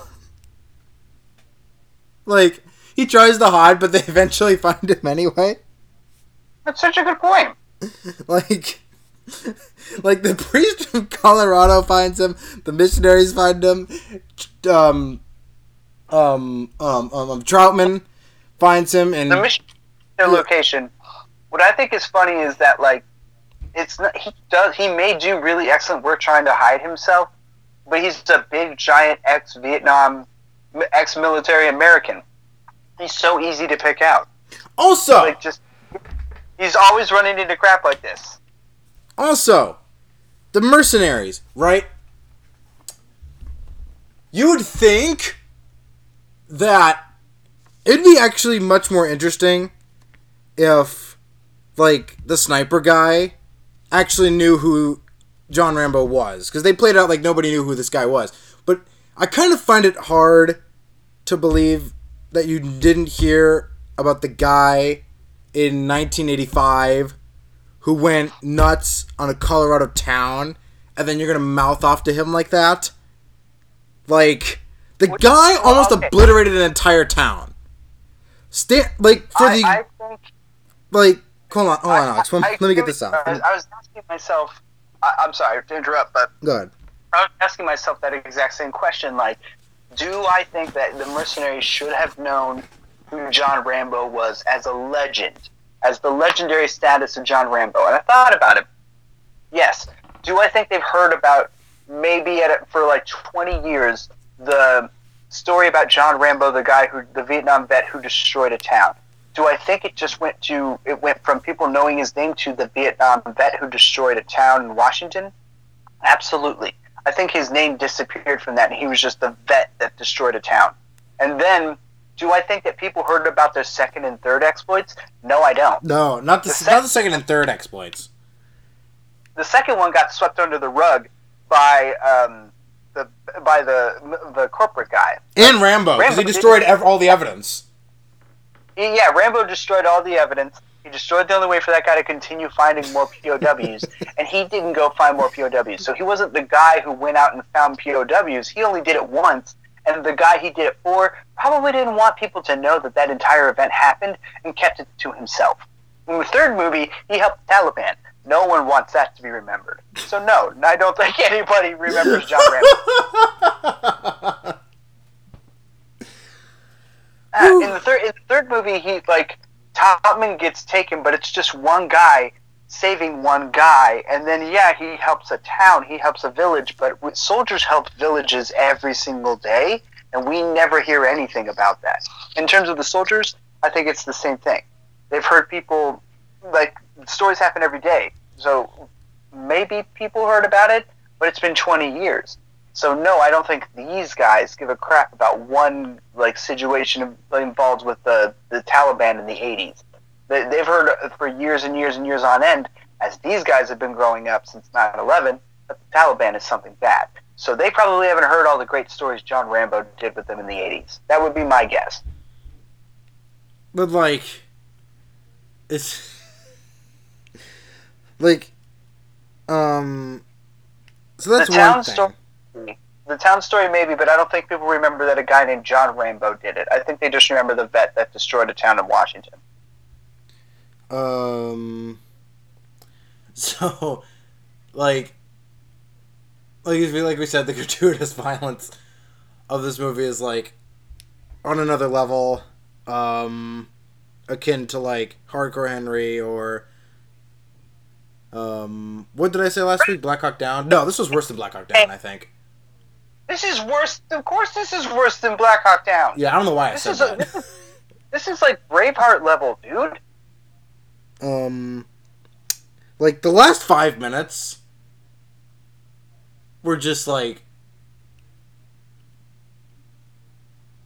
I can't even like properly describe what happened in the last five minutes. We have like a a large callback to the third movie where he mounts the 50 caliber machine gun, but like it's extended for five minutes, and the gore is like so much worse. There's a moment where People he water balloons, limbs are going. People are dying.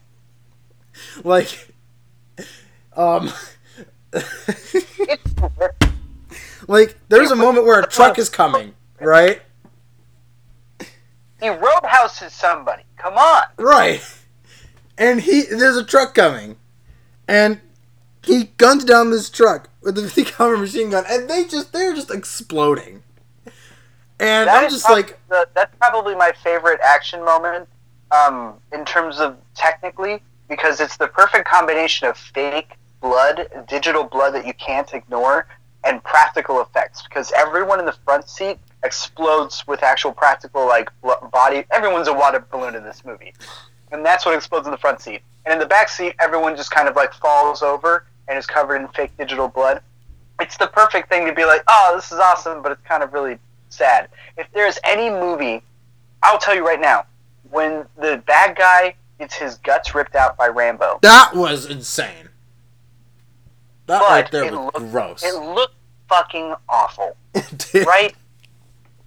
if there's any movie that needs a Star Wars George Lucas remake cleanup job, it's this one. I would crowdfund that in a, in a second. I want to see actual intestines. I want to see what this guy ate for dinner coming out of his gut.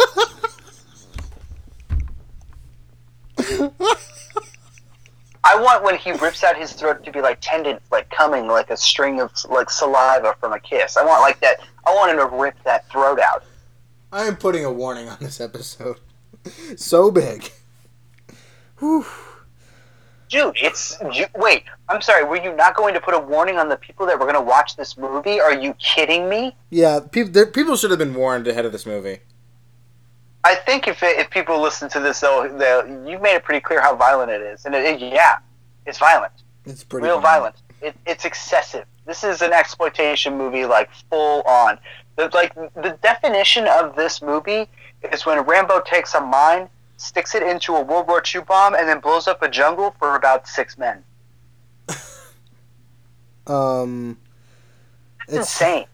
Like there are people that were just in that jungle farting around, and they're dead. The wildlife dead. also like there was the moment where he told the sniper guy to fire off a shot, and apparently, it must have somehow given away the guy who had his leg virtually blown off, uh, the bald guy. Um,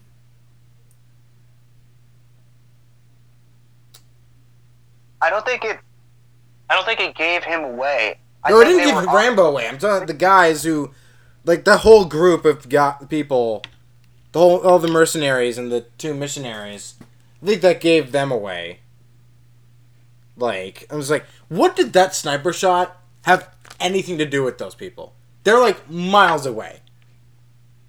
I'm gonna. I'm gonna tell you. I'm gonna tell you. Okay. Um, they were along the way from those army men to Rambo. They were trying to get their things together to get out of those guys' way. When he took that shot off, those army men sped up, and they eventually ran into those people on their way to Rambo. Rambo didn't know that that was going to happen. He was just like, I want to draw all the attention from you guys and hopefully the other guys by you shooting a shot and they'll come after me. He didn't know that but they were going to speed up their way to already run into the other guys. So when they did, they ran into them faster than they did. They just couldn't get their like little thing together in time. So that way, when they moved their way down the mountain, the girl and the uh, uh, sniper, they ran into them getting caught. And Rambo probably saw that too, moved his way around him, and g- got the jump on him. Um. Oh man, like this, and then I like how the theme. The girl didn't know where they were. They didn't know that their shot was going to do that. Also, okay. Sorry, I just thought of this. I just thought of this. I was gonna make a point of this. Like, the dream sequence was like a reminder of like he's never gonna come to full terms um, with who he is until he comes full circle. Um. So like he come apparently the way this film comes full circle is he guns down about a hundred people and then he walks down a road in almost the exact same outfit that he wore in the first movie to his dad's farm in Arizona. Ooh, we're Um, going to get to that. We're going to get to that, bro. Ooh, Oh, you want to? Oh, you want to save that? Okay. I, I, I, I, gotta say, so First of all, that, that quote that you're talking about that Trautman makes is from the last movie when they thought that was the last movie. Yeah. When they thought him accepting the fa- his stance of violence, because in that movie he's fighting for something. It's Right. like war turned you into this. You need to accept that you're a killer now. That you killed because we told you to, and now you're really good at it. You need to use it for good. Whether you hate it or not, it's a part of who you are. Accept who you are. This movie is them saying you killed because you wanted to, not because they made you, because you liked it, and you do like it. It's okay, man. You're good at it. Enjoy what you're good at. You sew, sew. If you carve wood, good. If you like to rip people's throats out, go ahead, buddy. Whatever's. And that's kind of what that's you. I think they earned that here, but it is sort of a step back because in the last movie, it seemed like him and Trautman were buddies. It seems that they were like, "Hey, man, I think it's time for us to go. Let's go to America, or let's like take a break for a bit. Like we're gonna maybe." Let's, you know, our adventures will go on, but we're cool for a while. I feel like they really were satisfied with that ending. So to find the first thing out of Rambo's mouth when this movie starts to be "fuck the world," I was like, "What the hell happened to you, dude?" And I don't. That's that's probably my biggest problem because they don't they don't they don't earn why he says that. They don't earn why he's like "fuck the world." Like, they, what is he upset about? Was it how Trautman died? Did he try to go back? Did what he was done with that? Did he go on other missions and then just decide to end up in Burma? Like, he's lost stuff. Like, he's jaded for some reason. We never get that reason. It just sort of like we have to accept it. That seems really odd to me Yeah. um, especially considering how the third one ends. But I really liked the ending here. I liked him walking down the road. I liked him going to the farm uh, for a couple reasons. First of all, uh, the first thing that grabbed me really like struck me and hit me. Um, I guess you could say heartstrings. That made me. It made my eyes water. I was laughing so hard at his fucking hair, Chris. What was his hair doing? I noticed that too. I'm like, wait, what? What the hell was that? and then I realized when he's walking away and he's walking towards the farm and you look from behind, the entire haircut is made to look like the way his hair looks in the first movie from behind. That that meant that it had to kind of not look good in the front, but it certainly was like I was like, "Oh my god, I get it." This entire movie, it may be dipped in some sort of real-world politics. It may have seen some things they felt they could transpire onto the sp- onto the screen and like make people actually care about an issue in the real world. It may be his return to actual good filmmaking, but this movie is it's a midlife crisis.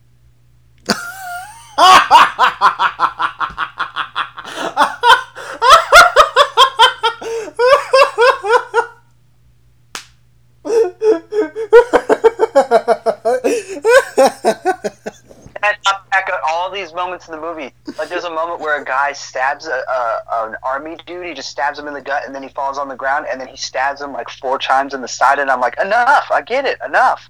Like there are moments like that all over the movie, and it's just, it's like he's trying to prove that he's he's he just saw violence in the real world and he put it on the screen because he's like, why don't we show this on the screen? This is the way it is, punk, right? Rock and roll. Like my hair looks great, right? It's a midlife crisis, but it's a great one. I don't mind it. to be I'm fair, he does look Uh, he does look uh, physically fit and rather large. Um, Oh no, he looks he still looks large today. It's why there's another Rambo coming. And Last that's why I Blood. loved the ending. That's why I loved the ending. Because that's when I was like, oh my gosh. Because I've been seeing, every time I go to Rambo on IMDb to look up information on these movies, I keep seeing information for Rambo Last Blood. And you see pictures from it. There's already set photos. And he's you see him on his farm. You see him in his barn all bloodied and like he's been battled already. You see him on a horse, and I'm like, when did Rambo get a farm?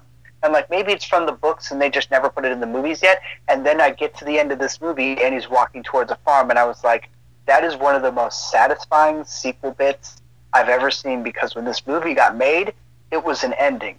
For me right now, it's sequel bait. Because if you listen to the music, it's like classic western stuff, and I'm like, oh my gosh, Rambo is gonna be a cowboy. They didn't even maybe he knew it at the time that he always wanted to make one on a ranch, but I, I I'm so excited now after hearing that music and seeing that ranch and knowing one is coming. I was like, I really wish we rolled the dice on this right before fall, right before this movie came out. But I'm super excited for it. Like, I like of all like the most peaceful. Like it's like one of the most peaceful places to wage war. It's like a it's like a farm, and that farm is specific. It's so like stoic. There's a great mountain view, and like now he's gonna have to blow it all up, and probably yell as he charges a uh, Russian tank into a Russian hind, um, or just mows down a bunch of people with the 50 caliber machine gun. I don't know. Speaking of which, he guns down the driver of that jeep, right? After cutting the guy's head off. Um, Yep, that's right. he guns down the driver. How does that jeep not blow up? Surely bullets went into the engine. If we're going by Um, movie logic here. I don't know. Maybe what? Maybe it wasn't running on an engine. Maybe it was Flintstone rules. Either way, the driver came out as like human mush. Oh yeah, no, everyone does by those bullets. That's the thing. Like that gun is so powerful, it kept the engine from exploding. It blew, it shot it up that much. just and here's the thing now it's just hitting me what you're saying because now like the whole the way the music came on at the end it's like did they always plan to do this did they plan to take this long to do it though i don't think so I don't know because guess what? Creed comes out and it's a success, and he makes his way into Creed 2, and all of a sudden we're getting a Rambo movie again? Huh? Pretty funny. it's uh directed by a different guy so But hopefully then again, so was Creed. wait what My point is, this is the re-resurgence of Sylvester Stallone. Creed came out, but Creed isn't the success, the success story of Stallone. It would have been the co-success story of Cologne. Uh, oh my God. The- Cologne! Cologne! I'm gonna try that again.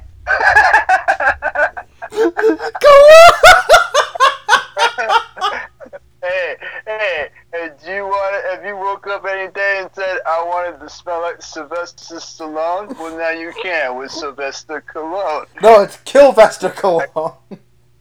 Sylvester Cologne. Do you want to smell like you could kill a man from 50 miles away? Try Sylvester Cologne. You can, rip a, you can rip a guy's throat out. Ah, no, dude, that does not belong to Stallone. It doesn't. That's what. That's one of the problems that I kind of had too, because um, when he ripped the throat out, I was like, "That's awesome. It looked great. That's as excessive as this movie is, but that's not yours. That's not his. It's it is it is Patrick Swayze's. It's Roadhouse. He Roadhoused him. That's what he did. That's why I want to put Roadhouse on the wheel because that movie is insane, and um, they hype that moment up properly. You can't just put that in a movie after Roadhouse exists. You can't just have a character rip someone's throat out and have that be the case. Have you ever seen MacGruber?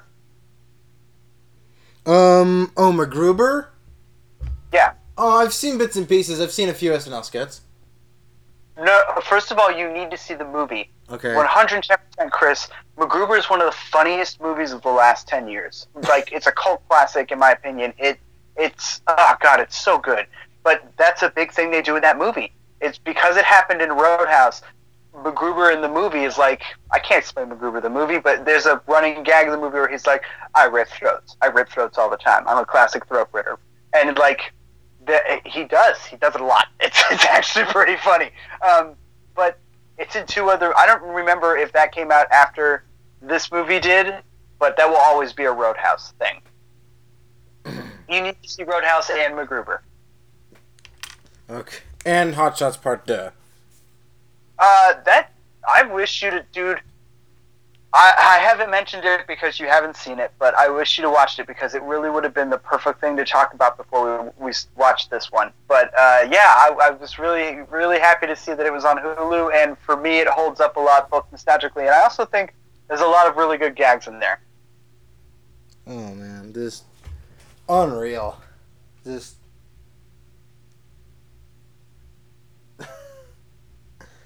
will, I will say, um, there are there isn't a lot of like really good visual moments, imagery, I think, but I did like the party that all the army men threw. It was like it was like a, a just a room full of jokers. It was insane. It was just chaos incarnate. And then one guy takes a smoke flare and he puts it off, and that's how all the guys know. Well, party's over. Let's all go back. None of them are upset about it. They're like, "Oh man, that's just the end of the party. That's how we know someone did something so crazy we have to leave." And all of them are leaving, and that cabin is just filled with red smoke and light. And I was like, "That's a cool shot." That's the only cool shot in here. I don't know how they got that. Maybe it's because it was a huge setup or they had to get a smoke machine and everything. But like, it was the one time I felt like they composed and thought something through and executed it um, the way that they did it in the second movie a lot more. And I, that's probably my favorite shot in the movie. I, also, him stepping in the puddle of blood is very much what this movie is. Like, that's what he's trying to say immediately. I saw that and I'm like, oh, so this is Rambo stepping in a pool of blood. And then the village got attacked, and I was like, nope, this is Rambo stepping in a pool of blood. Got it. I like how, now that I think about it, like, when he was told it was going to get reported by the guy, the next thing we see him do is burn the bodies. Like, that's not when you do that. Like that just makes him look like, oh crap, I'm gonna get reported. I, I better burn these bodies. And it's like, why exactly you? What I thought. Ugh. Oh uh, no, I totally agree. This, like, um, why even burn the bodies at all? Like, what? What? Because he thought what I thought, which is that Rambo, because I thought this was originally just going to be a story about him and the missionaries, and maybe the villagers towards the end but just them. I didn't think the missionaries were going to, not the missionaries, the mercenaries were going to get involved. So I thought he was going to um, kill those pirate guys, kill those pirates. Then he was going to bring them to the village. Then he was going to leave, try to cover the evidence of the pirates, or but be too late. And the pirates were actually going to be going off and killing the people at the village because he killed those pirates. And that's what he thought. I need to get rid of the evidence. The pirates are going to go after the people of the village but he didn't think that, that the army was going to come in and employ some of the most sadistic methods I've ever seen on screen. He didn't know. And apparently, no, neither did the guy who's been to Burma six times. But they massacred that town. But they didn't massacre them because he killed the pirates. They did it because they just felt like fucking doing it. And then one guy, I remember like there was one guy in the uh, pen with the uh, with the dude, and like the guy looks up at the bad guy, makes eye contact, and he's not supposed to do that.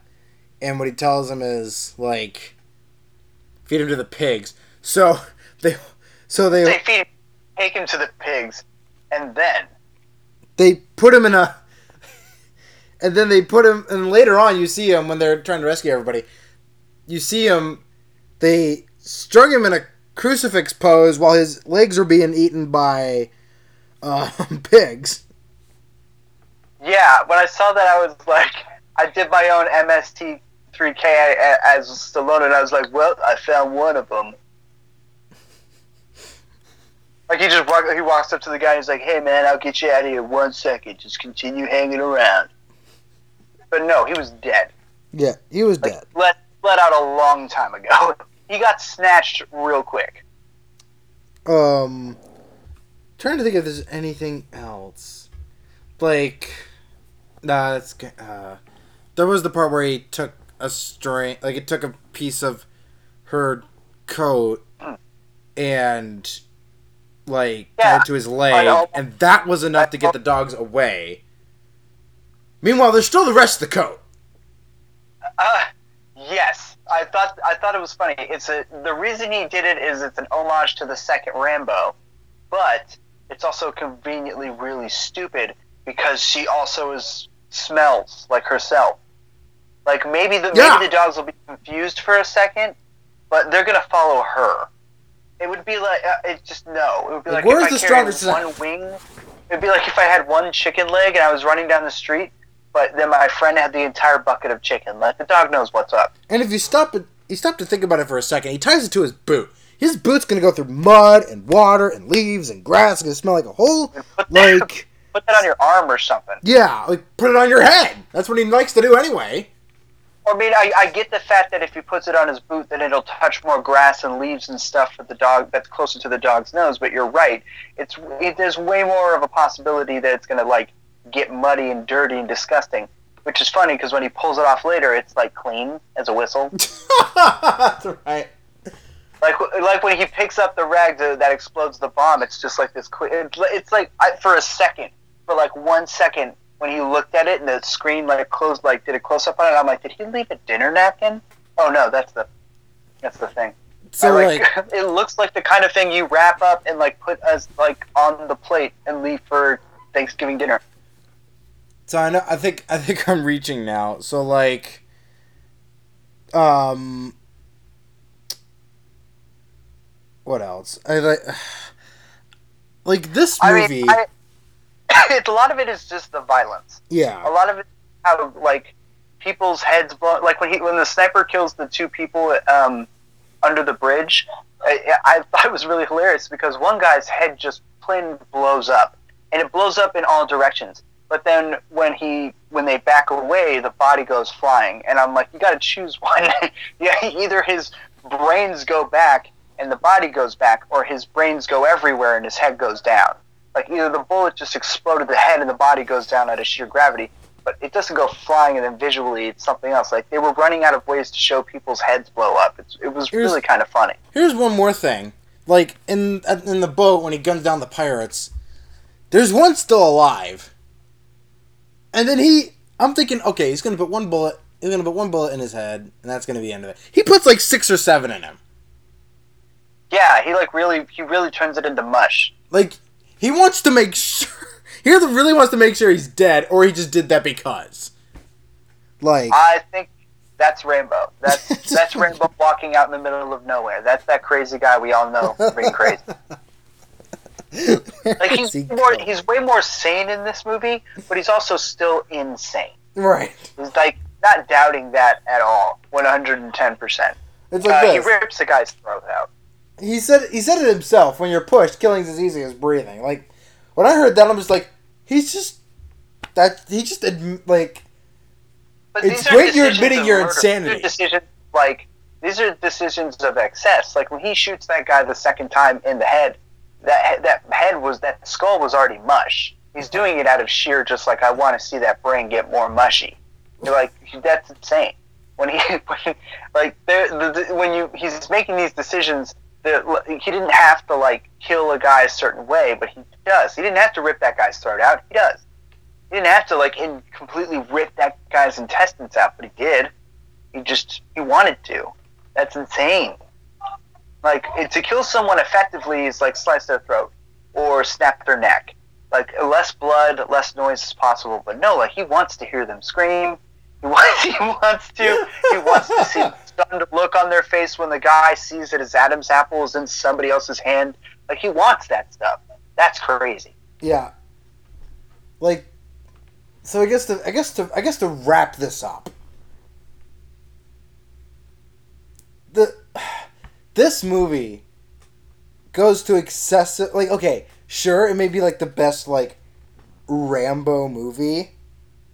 But the fact that it went to such excessive lengths in its violence and like its content to get you to care about the story and watching the bad guys get shredded, like literally, is just so excessive and unnecessary.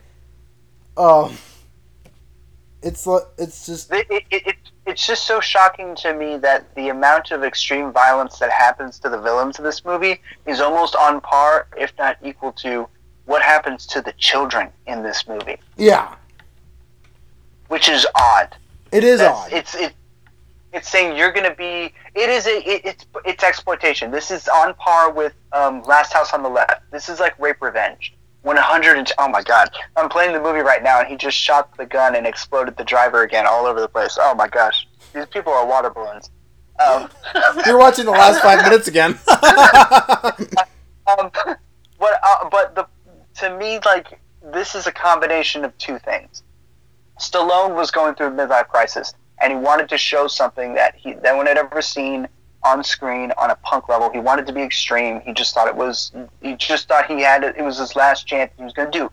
Um, but I also think that when he looked and did the research of this, looked at the news reports, then actually went there and shot stuff, he was like, "Oh no, this is a war. This is genocide. This is how this stuff actually looks. We're in danger right now. I'm going to put this on screen."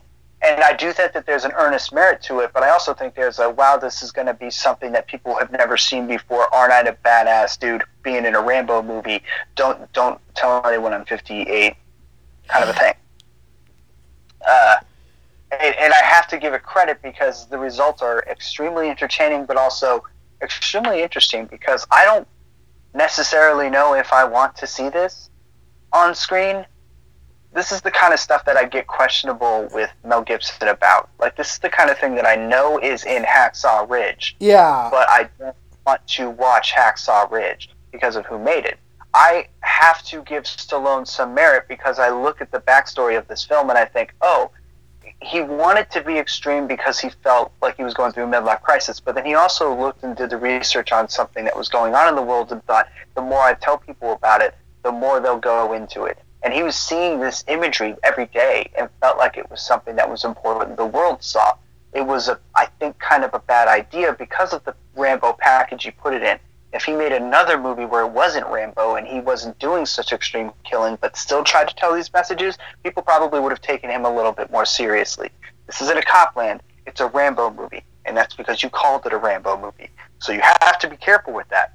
I think he toes that line very interestingly enough, but then he has more than one rape story in here, and he's blowing people up with 50 caliber bullets, and it's ex- they're exploding like water balloons. And then you have this fake digital blood, and it's like, uh, uh, eh, uh, I, I don't know if you're trying to sell a point, if you're trying to sell me fake digital blood. What are you trying to say? And that sucks, but it's also pretty interesting when you look at the arc of this entire franchise.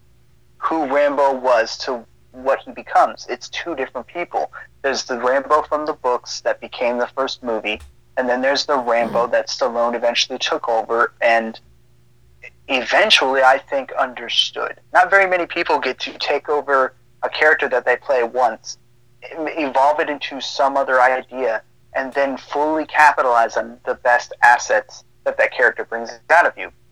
Not very many people get to do that. Stallone didn't do more than once. I don't. I mean, well, actually, no, he didn't do it more once. I guess him and Rambo were not his.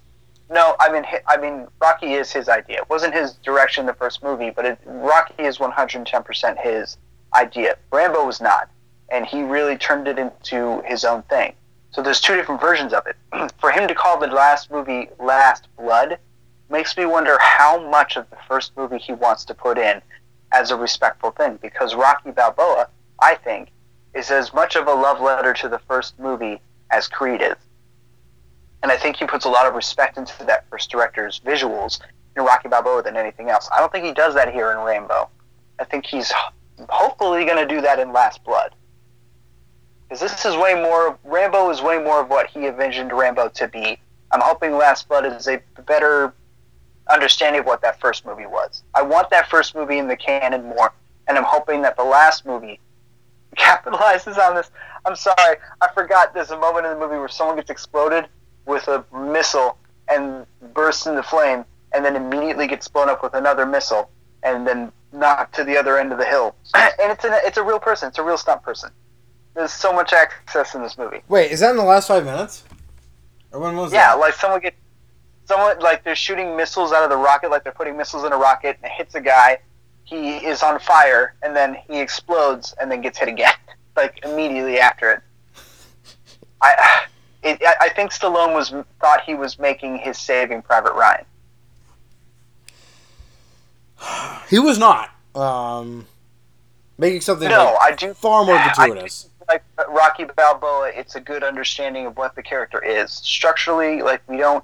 The only problem is we don't know how he got here very well. But you do get an idea of where he's going, which I'll give him credit for. Whether he thought he was going to make Last Blood or not, watching him walk up to that farm, hearing that Western music that that like goes in and out of his theme, you you get an idea of a future, and that's great. because we don't understand his past. At least we understand his future. I'll give him that. I think this is the second best Rocky movie. I think this is the second best Rambo movie, but I think it's the first, the, like the number one Stallone Rambo movie, fully. Um, this is like an anomaly. If I'm if I'm gonna compare it to the other three, like the first one was really good, really solid.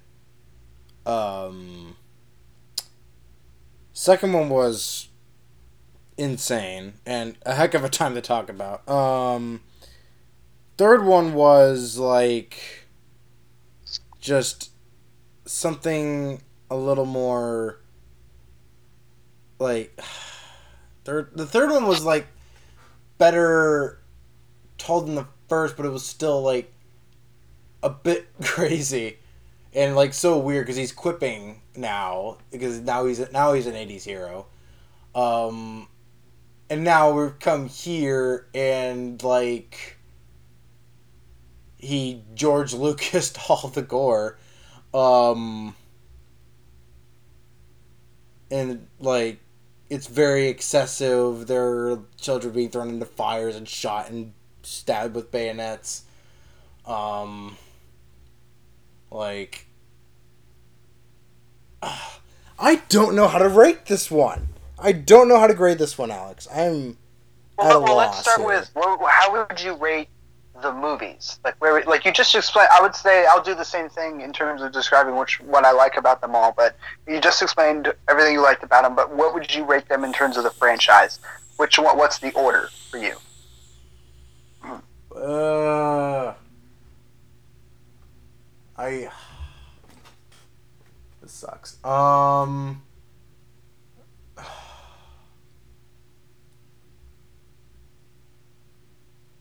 Oh, two is pretty insane. I have to say.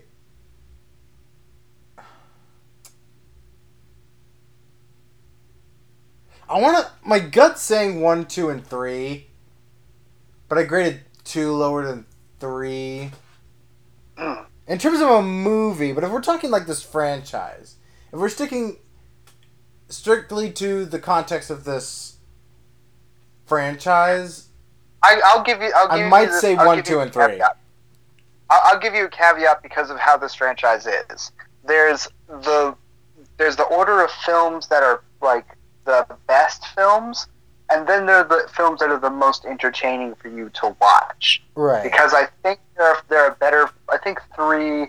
I think uh, you could say that some are more, I guess, cohesive or better made than others. Where um, you just have more fun watching two, for example. Two's like Right. a mess. But It's okay, a fun time to watch. like okay, if we're talking like in that context, I'd say in that case two, three, and one. yeah, totally. I see what you're saying because one takes a while to get into the fun of it, and then when it does, it's really fun. But it's also like trying to say something and trying to do something different. Where like Rambo Four is like 110 percent um, gruesome, whereas another movie like I, I, I it, for me, I would probably say the older I get, the more I appreciate one a lot and I do think it's the best one. It's the best film out of it. So I would say that's the best film. Four, I think, is the next one. No, I would say the the next best film is the third one. It's just it's a perfect combination of like it looks good. It's you know what? Screw it. I'm gonna say one, four, two, three. One is the best film. It's just different than all the others, but it has something to say. Four is like the best Rambo movie. It's super fun. It doesn't look great, and it it has sort of like problems with it that are speci- that are like specifically from the production of it. But in terms of a good time, uh, like an earnest, non-ironic good time, I like four. There are things about it that are just insane. The gore is just insane, but at the end of the day, I really liked how the story moved. I liked what it told, and whether I agreed with its politics or not, I appreciated the entertainment that it intended for me to have by the end of it. Whereas the second movie, I watched. I think that's an ironically great time to watch. I will watch that second movie drunk with friends any day of the week. It does. It's a mess. It doesn't make any sense, and it's hilarious to watch. The third movie is a sharper copy of the second movie, which really it takes away from it a lot. If I'm if I watch the second movie one night drunk with my friends, the next morning when I wake up with a hangover, I'm watching the third movie because it's safer. It's not as loud. It's not as crazy. I don't have to pay attention. It's a lot more smooth. It's just cohesive. I don't. It, I don't have to strain so much. It doesn't hurt my head when the action is going. It's a cleaner, safer version of the second one. The first one's just a good movie. It has something to say with a strong character without that character having to say much, which is as a visual medium is perfect. It's a blend of character study, thriller, and action, and it invented a lot of things that we use nowadays and took for granted for years. The fourth one, I think, is a perfect action movie. It's yes, extreme and flawed in a lot of ways, but it's compelling and passionate, and I appreciate that. I appreciate the narrative. I appreciate its structure. It doesn't have to look pretty for me to like it. It reminds me of what I love about like jock filmmakers from the 30s and 40s who made films that you didn't need to sit there and pay attention to every single inch of the frame. You just had to appreciate what was in the middle of it. And I think that's here. I think Stallone made a John I think Stallone made a John Huston movie and that kind of shocks me. I'm I'm I'm sitting here saying that Sylvester Stallone made his version of a John Huston movie and I appreciate it. I really do. Again, like I think the career of Sylvester Stallone is really interesting. I don't like the guy a lot personally. Sometimes he's kind of a dick, and his I do not agree with his politics, but he has understood the business of making films almost better than anyone else who just tried to scrap their way in from Rocky to now. And he's having a second resurgence, and part of that second resurgence is offering the spotlight to somebody else. Like Creed is not his movie. He could have been the co-successor of that movie if he won the Oscar, but he didn't. But that's Ryan Coogler's step up. Ryan Coogler got Black Panther. Now Ryan Coogler is Ryan Coogler, but that basically started with the stepping stone of Creed. People may forget that because Coogler didn't stick around Creed, and it'll suck a little bit, but I don't know. I feel like we're not going to get a Creed three, which kind of sucks. I wish I wish we had more Creed movies, but a lot of that has to do with Coogler leaving, and he's giving more. He gave another director another chance with Rocky two or with Creed two, and it's kind of good. And he's giving a director a chance with Last Blood, so he's still offering the branch to somebody else, so he can focus on his acting and his performance in the action. So I'm excited. I'm excited for Last Blood four. I gotta say, Stallone, you got me interested. So, um, yeah, I guess that, uh, what do I, what do we grade this, Alex? I don't know how to grade this. Um, this is probably a B plus for me. Uh, for me personally, I, I just for sure. It's certainly I could sit here and say that I wish a lot of the shots were more beautiful, and I wish that the music was more compelling, and I wish all this, and I wish the, I don't know, I got two great things out of it. I got a really compelling narrative and some really interesting violence, and a lot of both of those things really affected me and kept me going with the story. And if that's all you can do, it's a really success because I'm not trying to I'm not trying to judge it on terms of like Schindler's List. I'm just trying to judge it on terms of an action movie or a Rambo movie. And to me, part of the struggle with Rambo is going from First Blood, which is a complete story beginning to end, to Rambo 2, which is a fledgling kind of fetus of a story. Like that's a blueprint of what Rambo would become. The third movie is a sharper version of this, and this fourth movie is great because it takes the narrative of Rambo and then it puts another narrative inside it and it says we're going to take a Rambo movie and then put an aliens movie in it, and then we're going to make it as gory as a Tarantino movie, and we're going to make him as uh, compelling as this, or put like the politics. We'll put those just a little bit in the back corner, so they're not as whatever. But We'll have it highlight something that's in real world stuff. Like all these elements come together to create something that's super compelling to watch. That has nothing to do with how pretty a movie looks, but how interesting a movie is, and that totally won me over. And as a movie that is just as insane as it is genuinely interesting and entertaining, B plus. I'm gonna go B plus. Honestly, for me personally, I'm leaning towards C or C plus. Wow, a little bit lower for you. Just like like visually, it kind of is all over the place. The Shaky little cam- CGI moments, like the reflection in the sunglasses of the village burning. I'm just like, okay, that looks terrible. I wish they hadn't done that. That And does that does look terrible to me, and that does suck. But Yeah. I do appreciate that that he's saying, "Look, I like Oh Brother Where Art Thou," and I love Cool Hand Luke. This this this is that guy for me. And although it does look stupid, I appreciate the fact that he knows what he's doing when he puts that there. He's not just like putting it on somebody, whatever. He's trying to give you a character that doesn't say anything throughout the movie, but is evil. And we don't really understand how evil he is until he brings a kid in his room. But uh, before that, he needs to say, This is the devil. What's one of the most famous ways they've ever represented the devil in modern times? The two most famous ones are Cool Hand Luke and Oh Brother Art Thou. And he took it from those. Those actually had giant buildings that they could burn down to allow for those characters to have flames engulf their glasses. This, for some reason, doing a movie in the middle of a war zone, really didn't have that opportunity.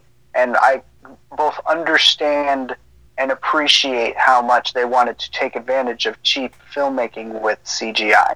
Um, and I think you made a good point just on those two points alone, and I'll knock it down to a B. It's like, and then like, like I get like the action, like the content of what's going on is excessive. It's like, I I was pushed a lot. blown away. Like action wise, I'm just like, okay, I'm enjoying the content. I don't agree with how it's shot, but I can somehow manage it just a little bit. Um, and the like I didn't actually mind the CGI gore. Um maybe I just I I honestly don't know why I do. I just I'm just like okay, sure, it's noticeable, but I'm just like all right, fine. Okay, go on with it.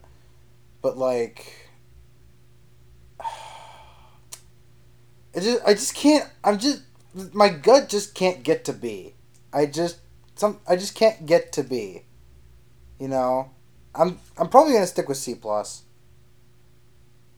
Wow. Okay. I think I think I can agree with that decision.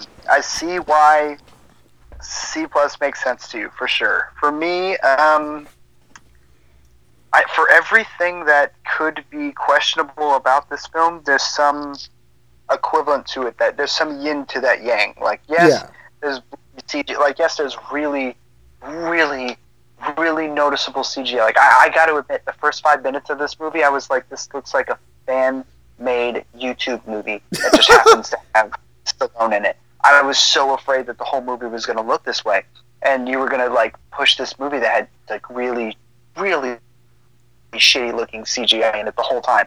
But however, there is another element to this film that's the actual practical effects. There's people. There's like genuinely people blowing up. There's real towns blowing up. He's really shooting a 55 caliber blanks at an entire field filled with extras that are falling down going all over the place. They're sh- they're they're shooting kids. They're putting bayonets in their chest. Like there are actual practical effects in this, and there's actual content that's so extreme that it doesn't matter whatever the practical effect is. I'm still going to be shocked by it. That totally equal or make up for that fake blood. For every like choppy, not good looking scene that is going on, it doesn't look great. I'm also compelled at the story that's going on. Where I was completely like intrigued at like how the cards kept getting different and how we went from quiet missionaries to now talkative mercenaries. So like, I for every little thing that didn't work, something did work, And if you put on top of it the passion that people actually got from the real world situation that they were going through and drove them to finish the story, that little bit is what I'm giving it. So maybe you might not feel that, but like that's just where I'm coming from. So I totally understand what is getting you down to a C Right. plus. Like totally. Like I see those things for sure. like like it's like sometimes i like i'm it's not to say that i'm not entertained by some moments of its excessiveness like the last five minutes are just like wow and like the whole kid getting rape scene to like julie benz almost getting raped and then um just then then the whole village scene where they where everybody gets gets gunned down, and then like the last like five minutes, I'm just like, like there's moments to be like this movie's so bizarre for me. That's why it's so hard for me to rate it. It's like it's repul like some moments are repulsive, but just like so like yeah. and repulsive and gruesome but you like there's some like morbid like like there's like some morbid curiosity out of that and that's just like it's so it's Well, like, it's so weird about like i said it, i can't go i can't go higher than i can't go as high as b There's So- another thing we haven't talked about, and that's the absolute just villainy of these soldiers. yeah These soldiers are insane. They're disgusting. Like when they take the people to the killing fields to make them run through pools of mines, I was actually shocked by that. I was like, really? That's fucked up. That are you really gonna make them do that? That's real because like they're surrounded by some of the most heinous acts that have already occurred in this film and all the dead bodies of their loved ones, and then they're gonna make them perform a relay race for money and they're gonna take bets on it. That's insane. That's insane. So I, I really agree with you. It isn't just the gore, and it isn't just the content they get away with with some of the gore Yeah.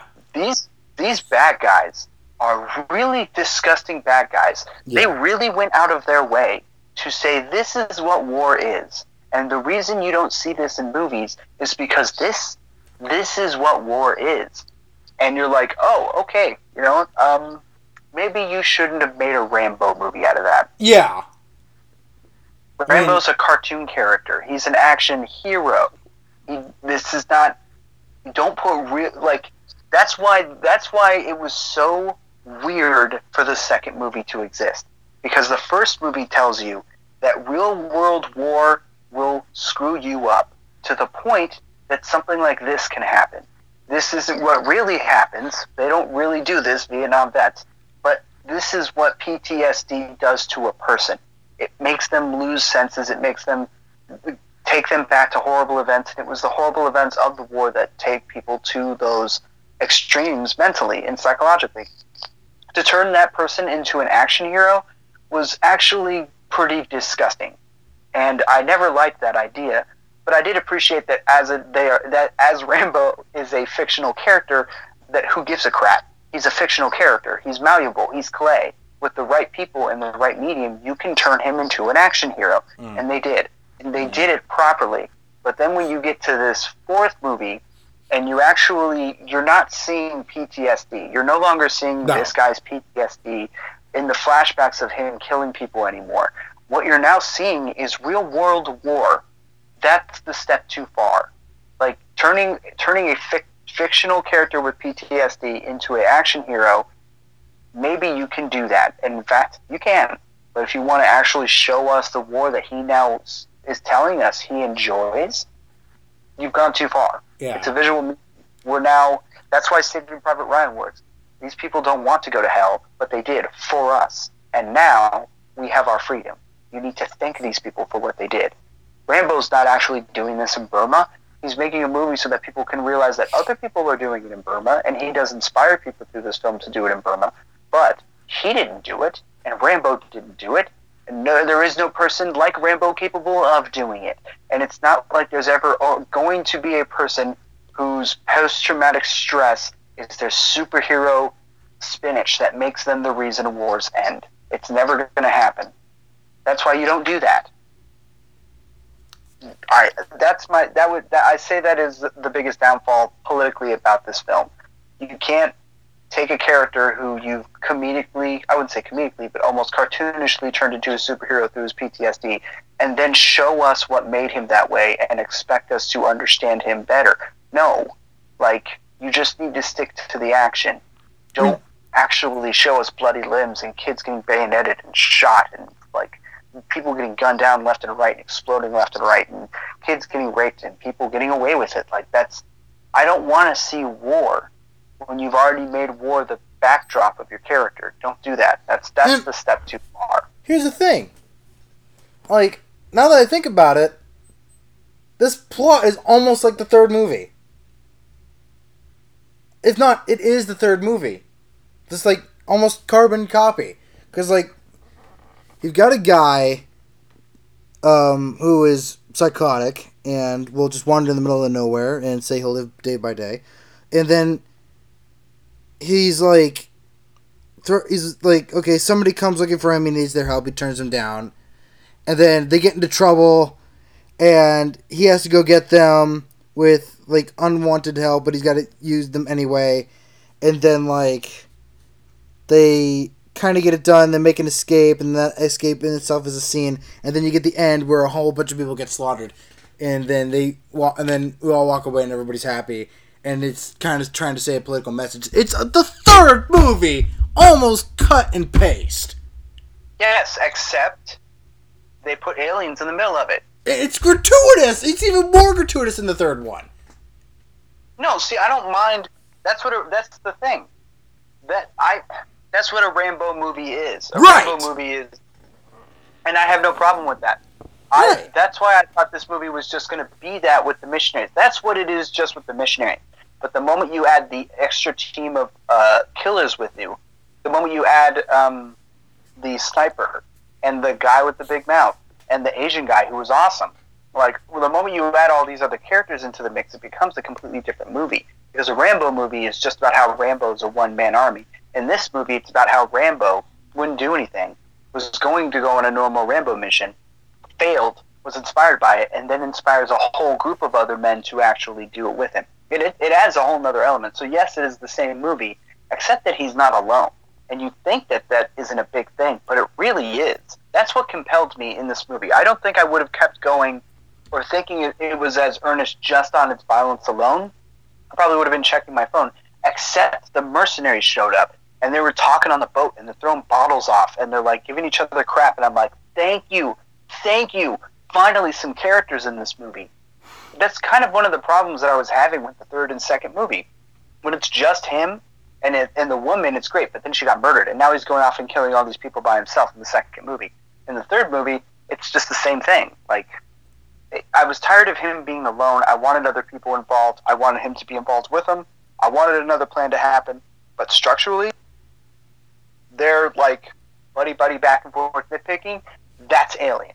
Aliens is a group of guys who come on a mission. They don't know what they're getting involved in, and then all of a sudden they get this person who's been where they're going to, and they don't.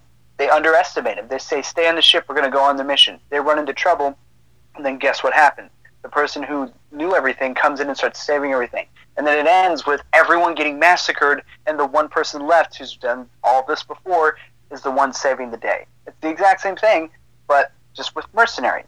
It's it's great. It's what Doom is. Doom with the Rock. That's exactly what it is. All right. Well. Okay. Um. So yeah, there's there's Rambo. Everybody, all four movies, in a neat little bow. That's covered in blood and brains and guts and. Ugh. It was a good end, man. Like I didn't ex- I didn't see I didn't see that coming.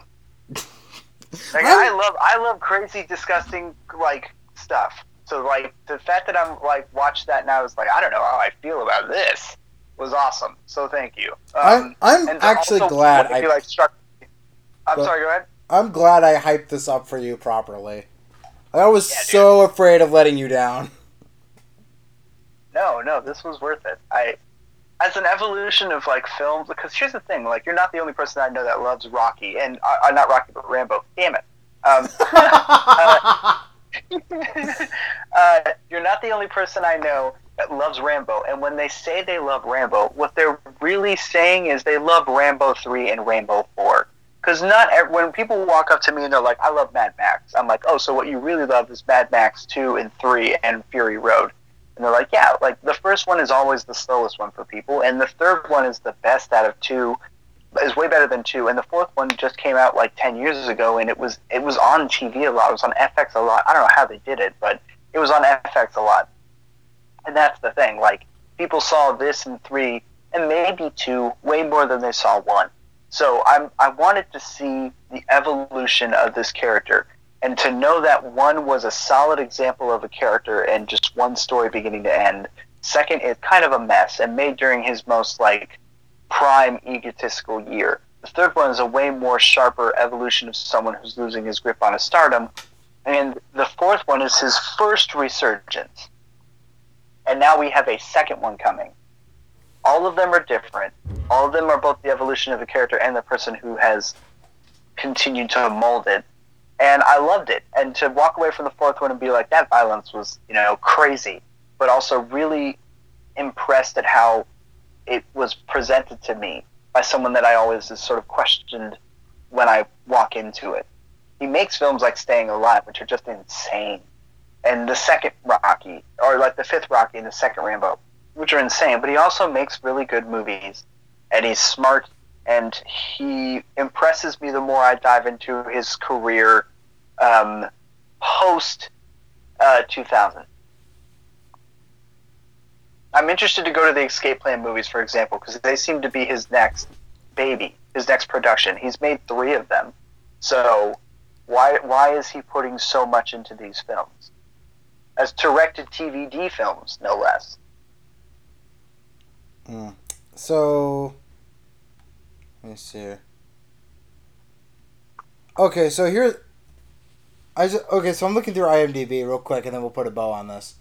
Um, there was the exchange of dialogue between Julie Benz and uh, Sylvester Stallone on the boat when they're before the uh, pirate scene. And she's like, "You never told us your name." He's like, "John." He's like, "Where are you from?" He's like, "Bowie, Arizona." Why'd you leave? I got drafted in Nam. And you just stayed? He's like, "It's complicated." He's and she's like, "You have family back home?" He's like, "Father, maybe I don't know."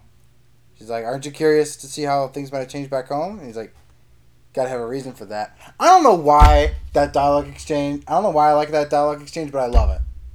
I don't know why. It just uh, harkens back to the first movie and his whole his whole journey up until this point. And then the stuff, and then and then the crap hits the floor, or the bodies hit the floor. If you if you follow the marketing back then. Um, well, let me let me ask you a different question. Okay. What other time in the movie does he ever speak about himself?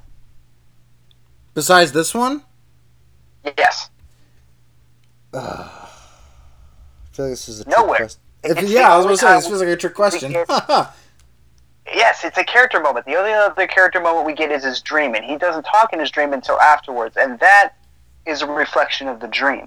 The one you're talking about, and the reason you like it so much, is it's about him. What's he been doing? What about his home? Does he have a father? Why doesn't he go back? Maybe he should go back. It's a conversation with a It's guy. obvious why he doesn't go back. talk. He's just going to murder people the rest of the movie. Like we want to know about more about John Rambo. We don't know a lot about John Rambo. Maybe we know more if one of us read the books or like did a Wikipedia. on it. I don't know if there's even more than one book, but that when he that's why I loved him going to the farm. I was like, why does he have a farm in these previews for the next movie? It's because it was always there. It was canon, and I just never knew.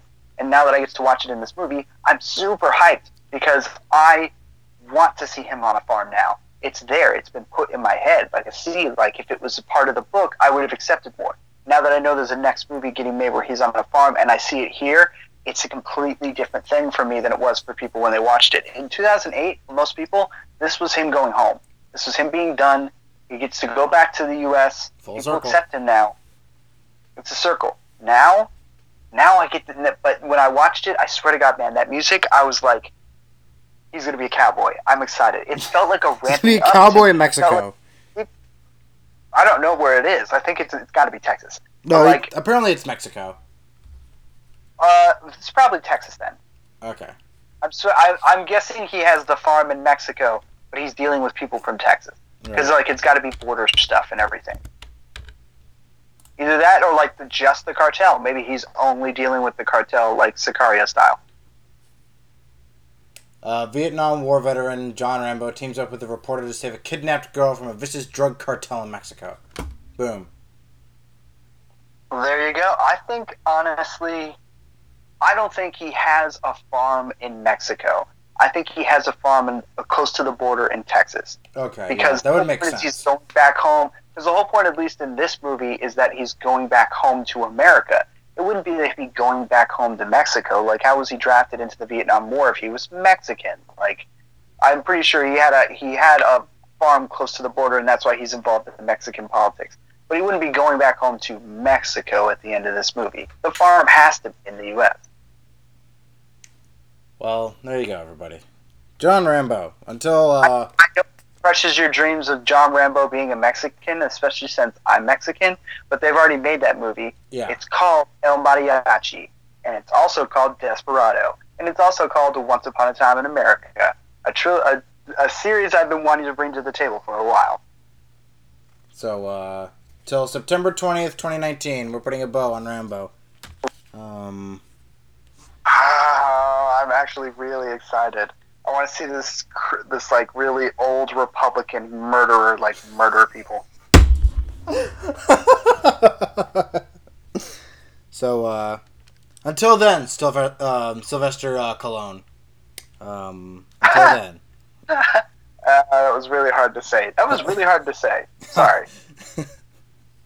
I saved it, but really hard to say.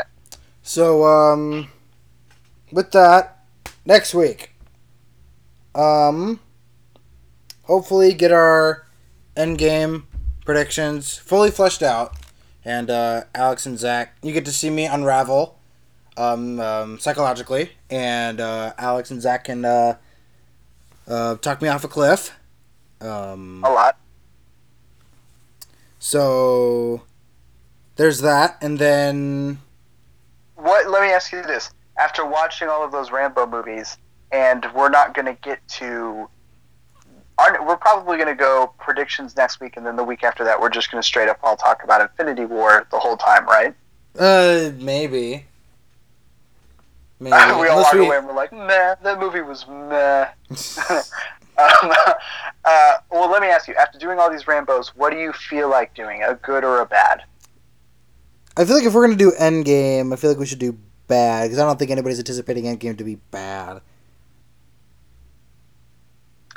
I, I'm not. I'm, I'm. I'm anticipating that I will enjoy it. Yes. So I'm thinking bad after Endgame.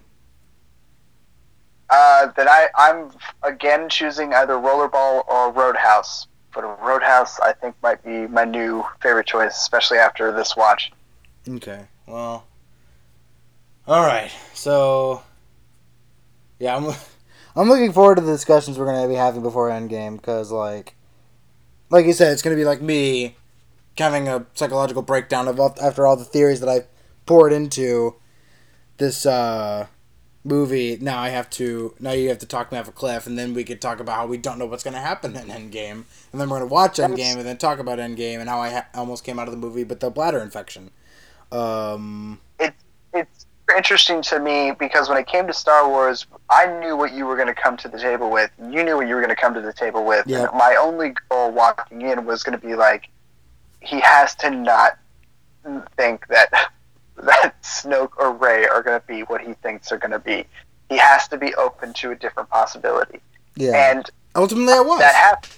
I beat, I beat you down to it because you couldn't walk into that movie thinking those things. You would have walked out a different person. But in this, in this neither of us know what we think. So, like, I have to do my research.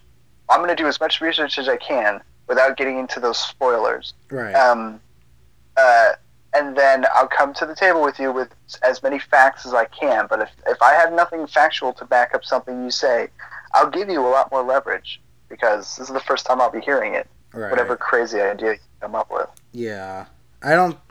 I'm I'm gonna have to. I'm gonna have to come up with a prediction for how this movie's gonna play out. Because I've been think. Because I think I have Star Wars Episode Nine like pat down after seeing that trailer and the context of the last two movies. I think I have that pat, pat like I think I have that down. I just have Dude, to figure out. Endgame. episode. I don't even want to think about that prediction episode. Like I'm, I'm getting palpitations already. Who From episode nine? No, from talking about episode nine predictions with you before we see the movie. Oh yeah. That's gonna be interesting. Yeah. You, because I don't think I'm going to be talking you off a ledge. I think I'm going to be have to deal with the excitement in your voice and the yelling, screaming. That's what I'm anticipating for. It's the energy at which you'll come at me with you.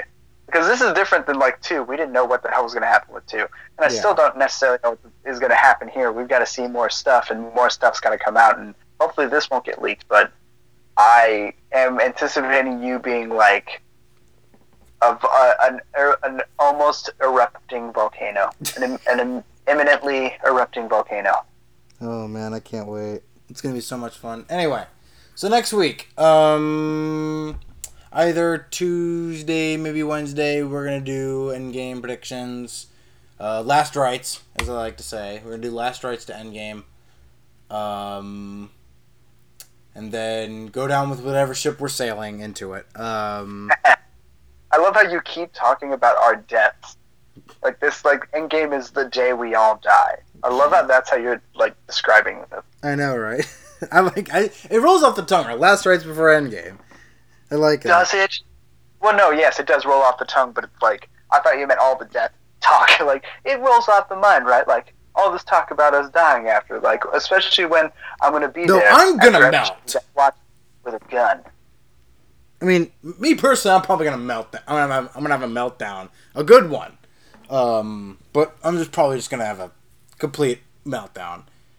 Um, I'll Try and look out when I walk out of the theater because I feel like you're going to be waiting to kill me afterwards, and you're like, "Well, now's the end game." we're in the end game now, or the end game just ended. So, uh, And I'm like, "Is it meant by left, right?" As I run around. um, so now I have a reason to think about Endgame. So, uh, yeah, thanks everybody. So yeah, with that, um, goodbye Rambo. Uh, hello, uh, probably dead Captain America. Um, okay, so let's. Uh, That is my. So um, there you go. Uh, all right. So next week, um, Endgame predictions, and uh, possibly an Endgame review, depending on how soon we really want to talk about this. If it's the, up to that level. so with that, bye everybody. Say goodbye, Alex. Uh, bye bye.